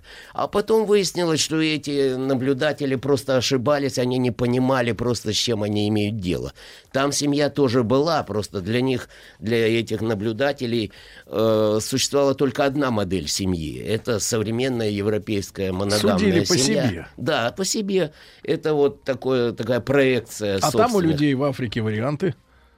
Да, да, да. Именно в Африке. И оказалось, что эта семья везде существует, безусловно. Да, мы знаем, насколько устойчивыми бывают э, связи между особями и в животном мире, uh-huh. среди птиц там и прочих животных э, устойчивые образуются пары, и семейное образование и тому подобное. Угу. Поэтому а... семья, да, конечно, это фундаментальный институт. И что любопытно, что сегодня, несмотря на большое количество разводов, разводящиеся потом вновь стремятся вступить в брак. Угу. Вот по принципу семьи нет, да здравствует семья. Они все-таки стараются э, вступить снова в брак. Потом есть мода на детей сегодня, кстати, угу. большая, чем в 60-е годы, когда да. считалось, что Это... одного ребенка достаточно и все. А мода. второй Именно мода. А? Именно мода. Мода, мода, мода действует во всем. Я специалист по моде, поэтому. А говорю, в специально в социальном плане э, зачем нужен ребенок, вот если это модные, как бы так сказать, приобретения? Ну, сегодня.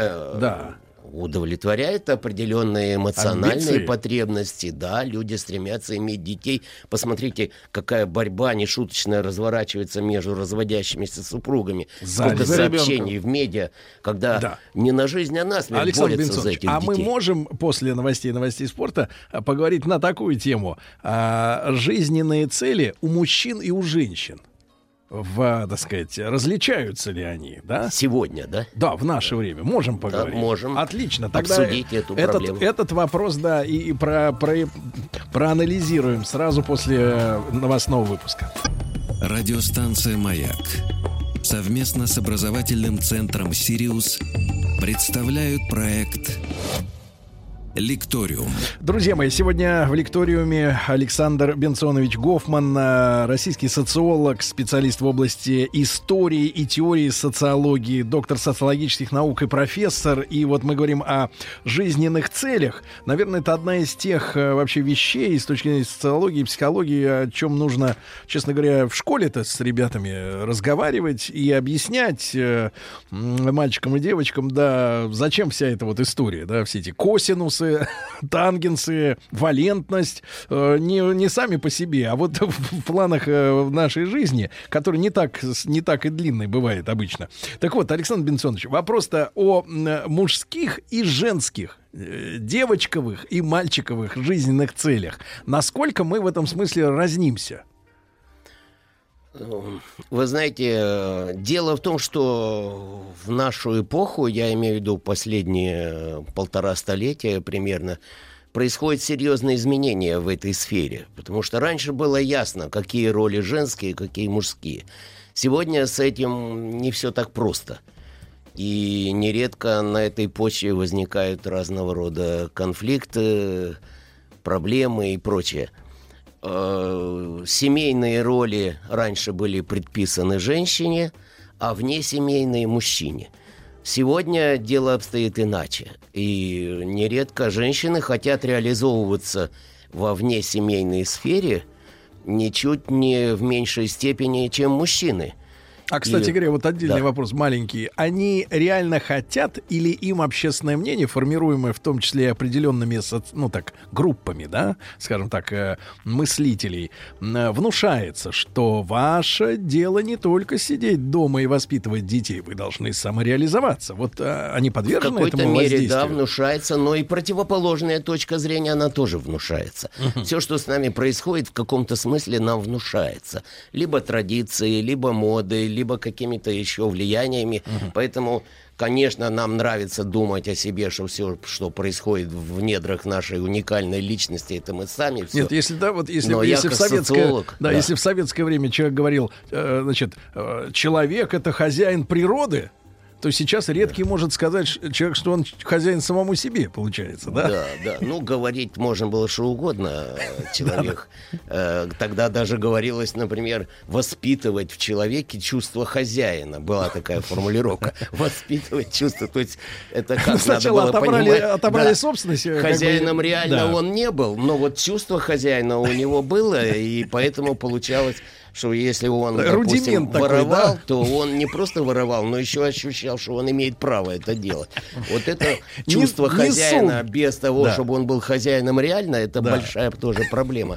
Расхождение между реальностью хозяина и чувством хозяина. Да, да, да. Как так будто вот есть особое хозяйское чувство. Да, да. Александр, но вернемся к нашей Женщины, мужчины, да. Да. Так вот, э, я хочу сказать, что все внушено, когда вы говорите, что это представление мнение о том, что женщина должна реализовываться не только в семье, внушено извне, я с вами соглашусь, но хочу добавить, что и противоположное мнение о том, что э, семья, дети, домашнее хозяйство это удел женщины, это тоже внушено. И еще в большей степени, чем первое э, традиции и прочим. Но эта традиция уже теперь сталкивается с противоположной традицией, поскольку, слава богу, движение за эмансипацию женщин началось не вчера. Сегодня феминизм тоже э, мощное движение. Я не беру сейчас всякого рода Э, извращения. Mm. Во всяких социальных движениях есть отклонения, есть mm. своя патология. Да. Но, в принципе, феминизм — это реальность. Нравится это кому-то или не нравится, это факт. И вот э, в этой связи, э, когда у нас говорят о том, что э, необходимо культивировать э, традиционные ценности — в том числе и семейные. Это, безусловно, правильно и хорошо. Вопрос только в том, что надо уточнять, о чем идет речь. Если, например, такая традиционная ценность, которая выражена в формуле «бьет, значит, любит», это традиционная ценность? Да, традиционная. Надо ее культивировать? Большой вопрос. Некоторые законодатели, видимо, так и понимают э, вот эту э, максимум, что надо вернуть вот это... Традиция — это хорошо. Ну, домашнее насилие, ничего страшного. Ну, ударил там пару раз. Э, любопытно, что видимо, вот эта формула «бьет, значит, любит», она дошла до Монтескье. Такой был французский мыслитель, который писал о разных народах. Угу. Естественно, он никогда в России не был. Да. Э, и он видимо, познакомился с этой вот поговоркой. Угу. И вот он в своем сочинении пишет, что в России э, женщины просто обожают, когда их бьют, и, как отбивные. И когда муж ее не бьет, она жалуется и говорит, ты что ж, значит, меня не перестал любишь? бить. Ты, да, перестал бить и э, протестует против того, что их не бьют. Вы же понимаете, что на самом деле это э, совершенно сказочная какая-то фантастическая э, реаль, э, да. с, реальность. Она дошла до Монтескье в искаженном виде, но что любопытно, мне кажется, что некоторые законодатели, не читая Монтескье, как-то с ним совпали и тоже думают, что наши женщины просто тоскуют по э, Сильные руки по кулаку. Да. Но если вернуться к вашему вопросу, то э, здесь э, все-таки да, в современных обществах происходит сближение между э, ролями мужскими и женскими. А Они цели? в истории не всегда были такими. Да. Я студентам всегда привожу пример, который э, приводит известная, приводила известный антрополог Маргарет Мид, что среди племен Новой Гвинеи считается, что заботливость, нежность – это мужская черта, а агрессивность и всякого рода угу так склонность к физическому насилию, это черта женская. Поэтому в истории здесь тоже не все так однозначно, и мужским и женским ролям мы тоже учимся, нас воспитывают определенным образом. А как вы, кстати, вот маленькое Что такое отступление. настоящий а мужчина, как вы, настоящая Как женщина? вы относитесь к тому, что в евро- европейских странах, типа Швеция там и прочь продвинутых, отказались от того, чтобы э, детям давать игрушки сообразно их полу угу. и право выбирать себе пол, несмотря на то, что выросло у него пипирка или нет, он, значит, может выбрать свободно. К школе он должен определиться. А сейчас вот он как бы и не мальчик, и не девочка. Пусть он, он свободен полностью вот в выборе да, своих гендерных э, пред, предпочтений. Вот. Да, вы знаете, во-первых, в самих игрушках могут, различия гендерные да. могут быть не так велики. Ведь, в принципе, можно детям вообще не давать играть с автоматом или Куклой. пушечкой. А у них все эти игрушки могут быть близки между собой в гендерном отношении, и выбор будет не таким радикальным. Выбор будет сути. в цвете. Ну, в цвете, а что? Я вот своей внучке говорю, что принято считать, ну, ей 10 лет, что розовый это цвет э, девочек, да. а голубой это цвет мальчиков. Она а. начинает мне возражать, у нее голубая курточка. Она говорит, да нет, С я какого? считаю, что э, это все не имеет значения, и вообще мне нравится голубая курточка. Вот в этом смысле черно-белое кино честнее, да, было вот? Там не, не ну, давили. Кино, так. ну сейчас же есть такие изысканные кинорежиссеры, которые работают именно в этом да, жанре, да. Не, не цветного кино. Александр Но, Бенцович, да. я смотрю, у нас с вами много пластов образовалось для, для разговора, вы к нам обязательно должны прийти снова.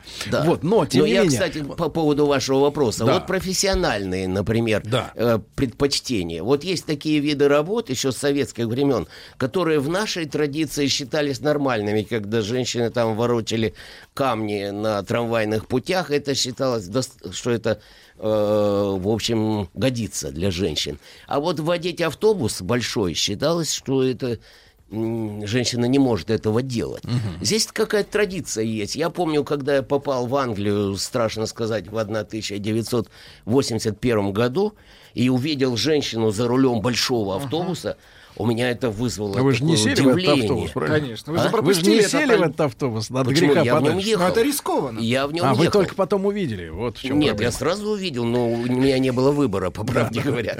Просто я должен был ехать в этом автобусе, я не мог сказать, замените мне э, женщину. А вы знаете, что, кстати, вот в московском метрополитене до сих пор нет женщин? Да, да. Но там связано, может быть, имеются а, какие-то противопоказания с точки зрения женского организма. Наверное. Я допускаю. Наверное. А, а с другой стороны, вот мне приходилось не раз видеть, например, во Франции. Там э, молодые мужчины, воспитатели детских садов и э, младших э, учителя в младших классах школы, И это считается нормально. И у них, у нас был такой фильм «Усатый нянь». Вот ага. там таких усатых нянь Жалко, что талантливый хотите. актер больше нигде не снимался. Почему? Перешел на режиссерскую работу. Да, да, да. Проханов, да. да. да. Но да, не... я хочу сказать, что э, есть некая традиция, но она не вечна. Вот э, некоторые профессии все-таки они кочуют, э, да. изменяются. Короче говоря, я вот у нас, например, страна, которая выращена э, учителями, женщинами младших классов. Да. Вот у меня, например, мужчина был уже пожилой э, учитель да. в начальной школе у меня и моих друзей. Но это исключение. Да. Это исключение. Найдите еще кого-нибудь кроме моих друзей вот детства, таких я не знаю. Не У было, всех да. в школе учителя младших классов Женщина. были женщины. Я не оцениваю, хорошо это или плохо, но, но это, это факт. факт. А да. вот этого факта нет в других странах. И я представляю себе ситуацию, когда у нас тоже будут преподавать в младших классах мужчины, может быть, даже молодые. Угу. И ничего страшного в этом не вижу, в принципе. Да, да. А, Александр Бенсонович, ну вот мы темы на на наметили для следующих встреч, там более, так сказать, для того, чтобы глубоко анализировать. Я знаю, что вы э, в том числе исследуете с научной точки зрения модные, да, разные тенденции. Есть ли сегодня речь о том, что цель жизни может быть модной? Вот я, например, читал э, такую вещь, что, например, молодое поколение, там, до 30-25 лет, э, патологически, например, не умеют копить деньги. То есть они вот... Э, что вы говорите? В руки попадает, сразу спускают. Ну, то есть вот э, так, чтобы цель иметь накопить там на квартиру или на машину, это неинтересно. Это в нашем обществе, Это да? у нас, у нас, да. Uh-huh. Не, не умеют копить. Но это так, это маленький штрих. Но, тем не менее, вот может быть цель жизни модной? Uh, я не знаю, может ли цель жизни быть модной или нет, но точно Ты зачем знаю... живешь? Я за этим. А, круто. Да. Это сейчас в тренде. Да. Я точно знаю, что мода на это влияет. Это точно. Это не значит, что мы можем сказать, вот вам модная цель жизни, а рядом вот не модная. Это, конечно, нет. Но то же самое и с одеждой. А вот отстойная нет, цель жизни. То же самое с одеждой. Да. Мы не знаем точно, что в нашей одежде, которая на нас, модно, а что не модно. Какие-то элементы есть. Но есть ухари, которые да. объяснят. А есть э, люди, есть элементы в этой одежде, которые заведомо не модны. Да. Ну, начать с простого. Мы носим брюки. Это не мода. Это традиционнейшее обычай, которому 2000 лет. Внутри там мода действует на ширину, на длину, на... А э, сам тип? А? а сам тип штаны и штаны. Фасоны там все. А сам базовый культурный образец под названием штаны, он проходит сквозь века и страны, и пока ничто его не поколеблет, и у вас на маяке, я думаю, никто в юбке из мужчин пока приходить не собирается на работу. Это очень хороший аванс. Дай э, бог, доверие, да, дай которое вы пришел, сейчас нам да, оказали. В юбке. Да, да, да, потому что, конечно, э, люди разные. Люди, люди разные бывают талантливые, да. Да. Вот, да. Поэтому а, а... влияет. Мода влияет, во-первых, на все. Отвечая на ваш вопрос. Да, да. А нет такого явления, на которое бы она не оказывала влияния. И если такое вы найдете, то это не значит, что завтра она не окажет влияние на этот феномен. И это, безусловно, влияет на... И мода, безусловно, влияет на жизненные цели тоже. Это, э, безусловно, так. В какой мере? Это вопрос, потому что, с одной стороны, здесь важную роль играет традиция, которая считается как бы антимодным угу. регулятором. Таким, вечные ценности, так Да, называемые. вечные ценности, но с другой стороны, мы знаем, что ничего вечного под луной нет, и сама традиция часто подвергается воздействию моды. Тем более, что мы живем в таком мире, где много разных традиций, и мы вынуждены их выбирать, нравится нам это или нет.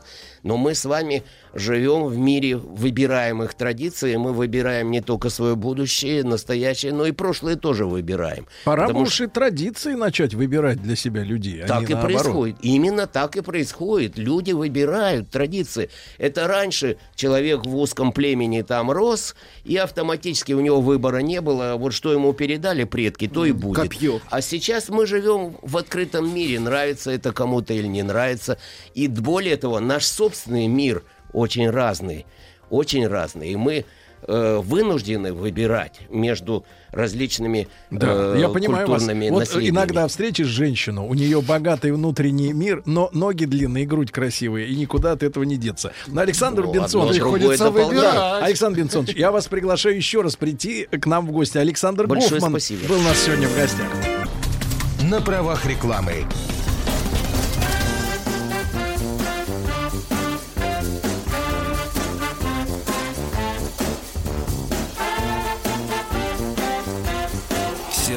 Стилавин и его друзья.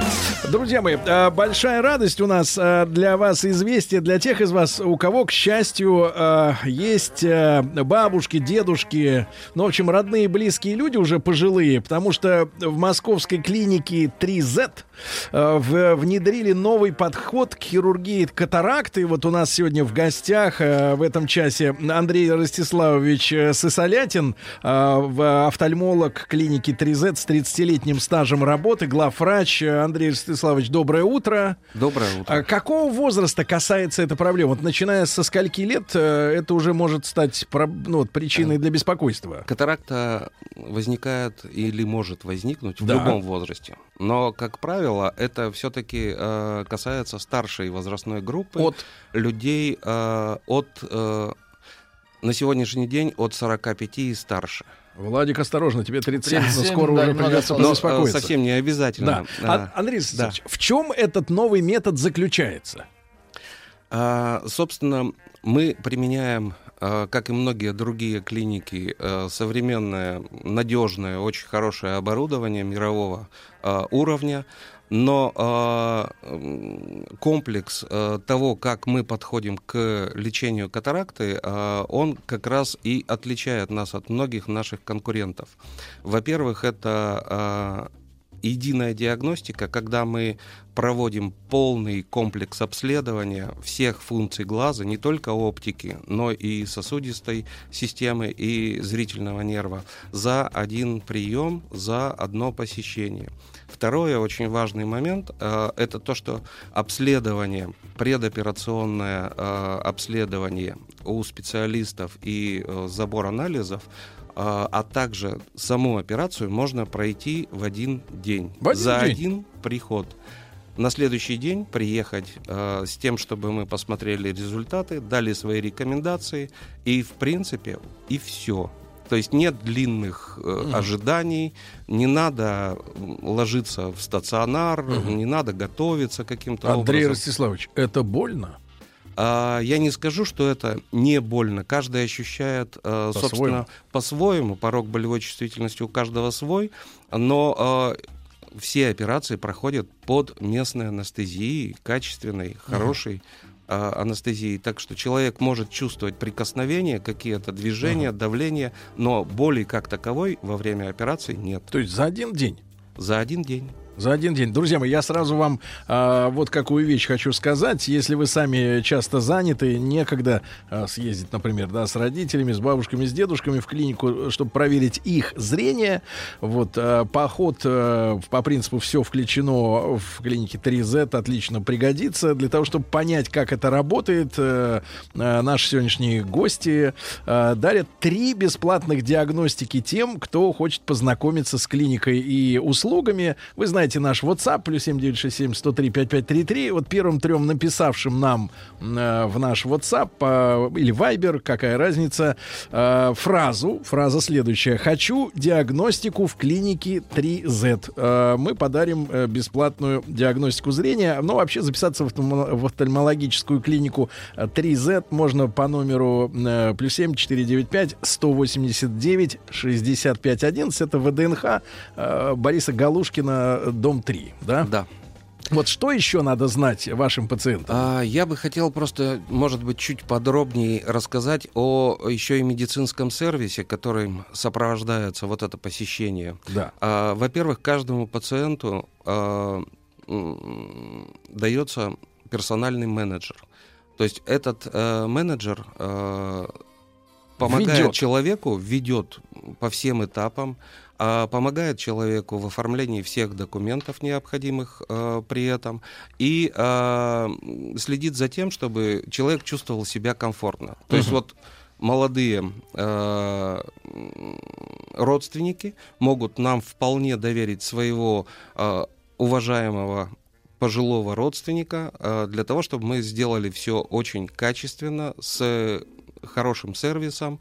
То есть его а, будет сопровождать человек, тем более, что пожилые люди часто и тревожатся, операции, волнуются. и да. после операции. Да. Более того, э, в послеоперационном э, периоде мы проводим достаточно такое плотное курирование, наблюдение, и человек будет наблюдаться столько, сколько будет необходимо для полного восстановления. Ну, как правило, это достаточно недели, 10 дней. Да. Андрей Ростиславович, вы говорите о диагностике, да? Вот если э, там наши слушатели привезут э, э, свою маму там или бабушку, да, провериться, обнаружат э, как раз вот катаракту или что-то, что ей вот-вот предшествует, э, н- э, сколько можно, как говорится, подождать перед обнаруж... после обнаружения э, этой, этой проблемы и, и, соответственно, операции? Сколько можно... Но э, в плане лечения, чем раньше начато лечение, тем легче и э, результативнее оно проходит. А, потому что э, не, не стоит э, затягивать и доводить до слепоты глаз. А, это осложняет ход операции, удлиняет саму операцию. Так а в оптимальных вариантах она проходит за 5-7 минут Мгм. удаления мутного хрусталика и имплантации искусственного хрусталика. А что следует знать людям, которые вот к этой операции, которая часто делается, да, уже в пожилом возрасте, э, подготовиться правильно? Может быть, что-то касается образа жизни или питания? а, обязательного какого-то обязательной подготовки не требуется. Единственное, мы э, рекомендуем э, проговорить с докторами э, те препараты, те медикаменты, которые принимает э, пациент, э, наш будущий пациент. И э, если есть э, те, которые влияют на э, густоту жидкость крови, Мгм. а, отменить за три дня до операции, предполагаемой операции, вот эти э, медикаменты. Друзья мои, я еще раз напомню, э, клиника 3Z, э, первым трем написавшим нам WhatsApp или Viber по номеру 967-103-5533, клиника 3Z э, дарит бесплатную диагностику. Достаточно написать фразу «Хочу диагностику в клинике 3Z». Но вообще записаться в офтальмологическую клинику можно по номеру 4, э, э, 495-189-65-11. Это ВДНХ, ули- улица Бориса Галушкина, дом 3. М, Андрей Ростиславович Сысолятин был с нами сегодня. Спасибо вам огромное за информацию. Да, спасибо вам. Спасибо, спасибо. Еще больше подкастов на радиомаяк.ру.